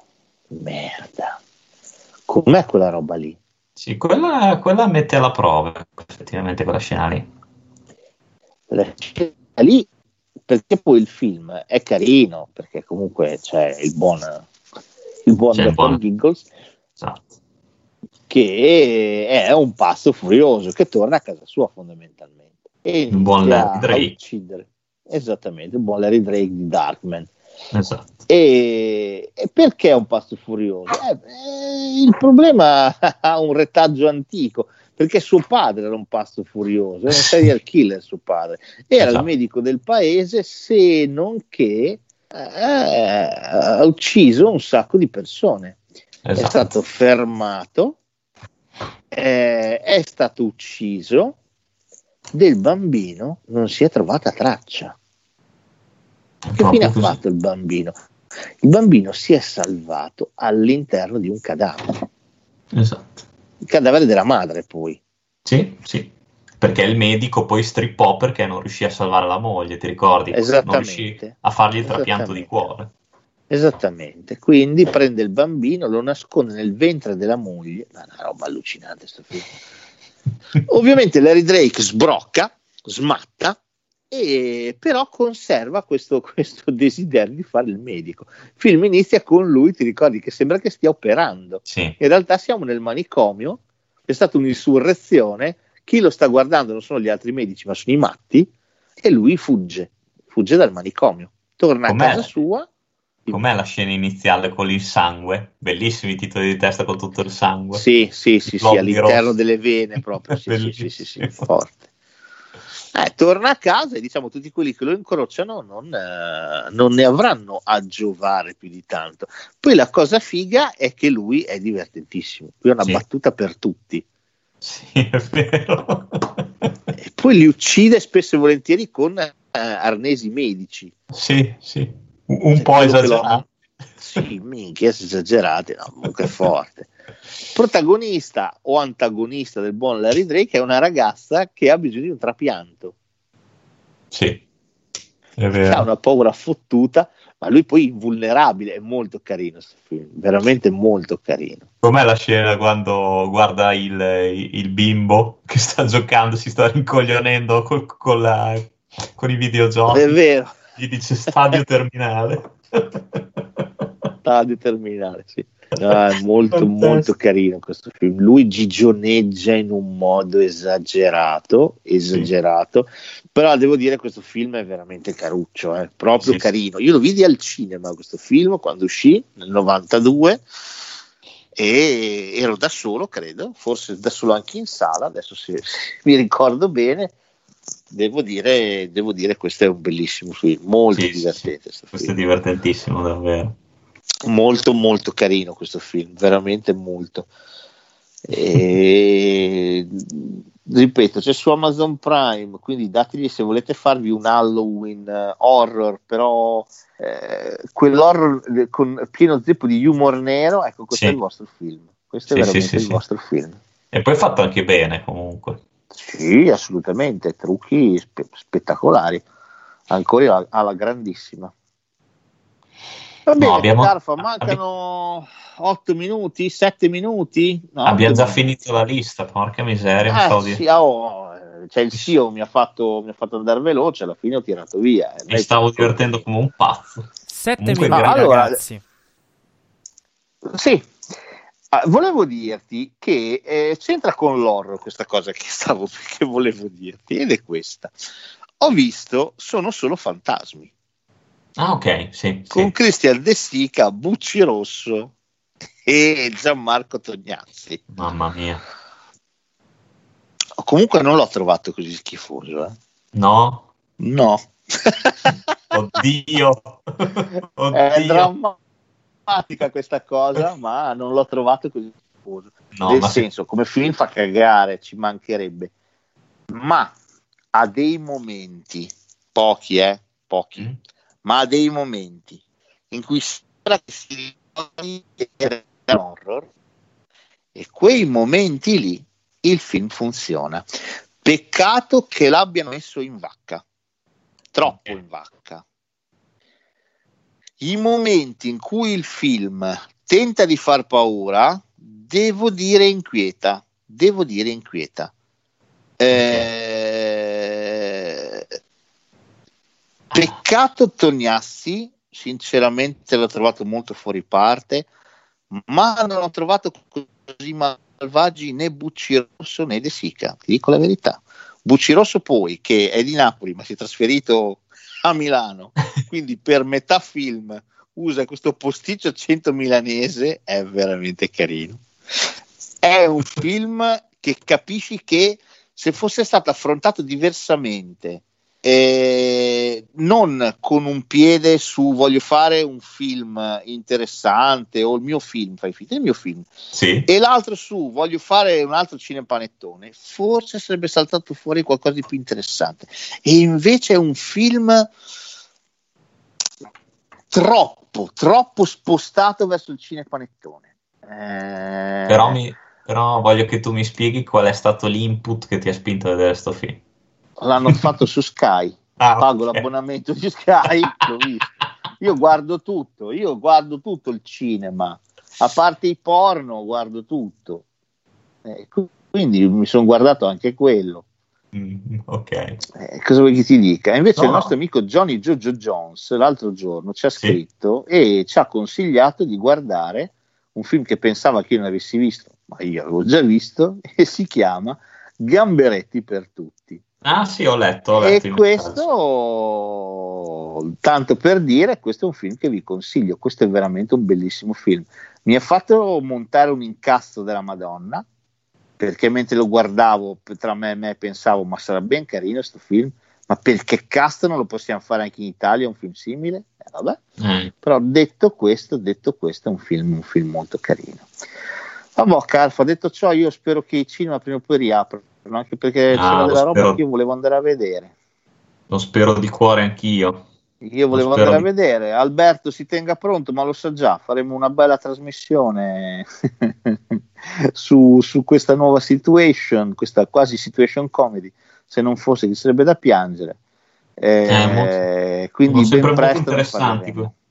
Sono sempre molto interessanti le puntate in cui sono protagonisti anche gli esercenti perché almeno è giusto sentire questo punto di vista diretto, tragico, difficile, disperato, però ehm, è, è Ma poi importante. devo dire, loro secondo me sì, hanno molta più grinta, eh, forza e coraggio di, di quello che potrei mai avere io. Cioè, io starei in un angolo con la testa tra le mani e fare. "Eh, eh, eh". Questa No, è gente no, eh. tosta, so- sono dei fighi, c'è gente che si rimbocca le mani che dice ok, Certo. va bene, e, e cosa posso fare allora? Come posso risolvere queste cose? Sono dei, dei fighissimi, veramente, veramente Sono- veramente, sono veramente bravi. Quindi tanto di cappello, tanto di cappello. Insomma, il cinema è anche questo, non è solamente il film, l'opera finita, ma è anche la sala dove lo andiamo a vedere. Certo. Chi la sala la pulisce, chi l'allestisce, chi ci stacca il biglietto, chi ci dà il popcorn, chi decide la programmazione da portare in quella sala, Certo. chi gestisce il cliente, lo coccola, lo cura e fa una programmazione di un certo tipo. Bravissimo. Quindi, insomma, Bravissimo, grande, detto- grande Hai rispetto. detto bene, hai detto bene perché sono proprio loro che per primi coccolano il pubblico, perché sono, esulano dal- dall'interesse finanziario delle major, dei distributori, dei produttori, eccetera. Loro proprio tendo- tengono al pubblico e hanno piacere che il pubblico sia felice e torni. E questo è l'importante. Ebbene sì, insomma, speriamo che torni presto il cinema in sala. È il suo posto, è la sua casa, quindi speriamo presto. Va bene, manca un minuto e mezzo. Salutiamo e ringraziamo tutti. Primo di tutti Francesco, grazie Francesco. Grazie, Grazie a Francesco. voi ragazzi. Grazie a chi ci ha scritto, grazie a chi ci ha ascoltato, grazie a chi ci ascolterà, grazie a chi avrà la voglia e il coraggio di festeggiare comunque Halloween Sì. con i propri figli o da solo in compagnia di una bella boccia. Eh, e ricordate sempre in chiusura che Halloween è vero, è diventata la festa degli spettri, delle streghe, ma Halloween era la celebrazione della vita, era Sì. la celebrazione della natura che si riposava perché iniziava l'autunno e l'inverno, i campi si riposavano e tutto era in attesa, pronto a risbocciare, a ripartire con la primavera. Quindi era una festa che da sempre ha celebrato la vita. Quindi insomma, perché no? Speriamo che sia un buon augurio anche per tutti noi, per tutto quello che verrà.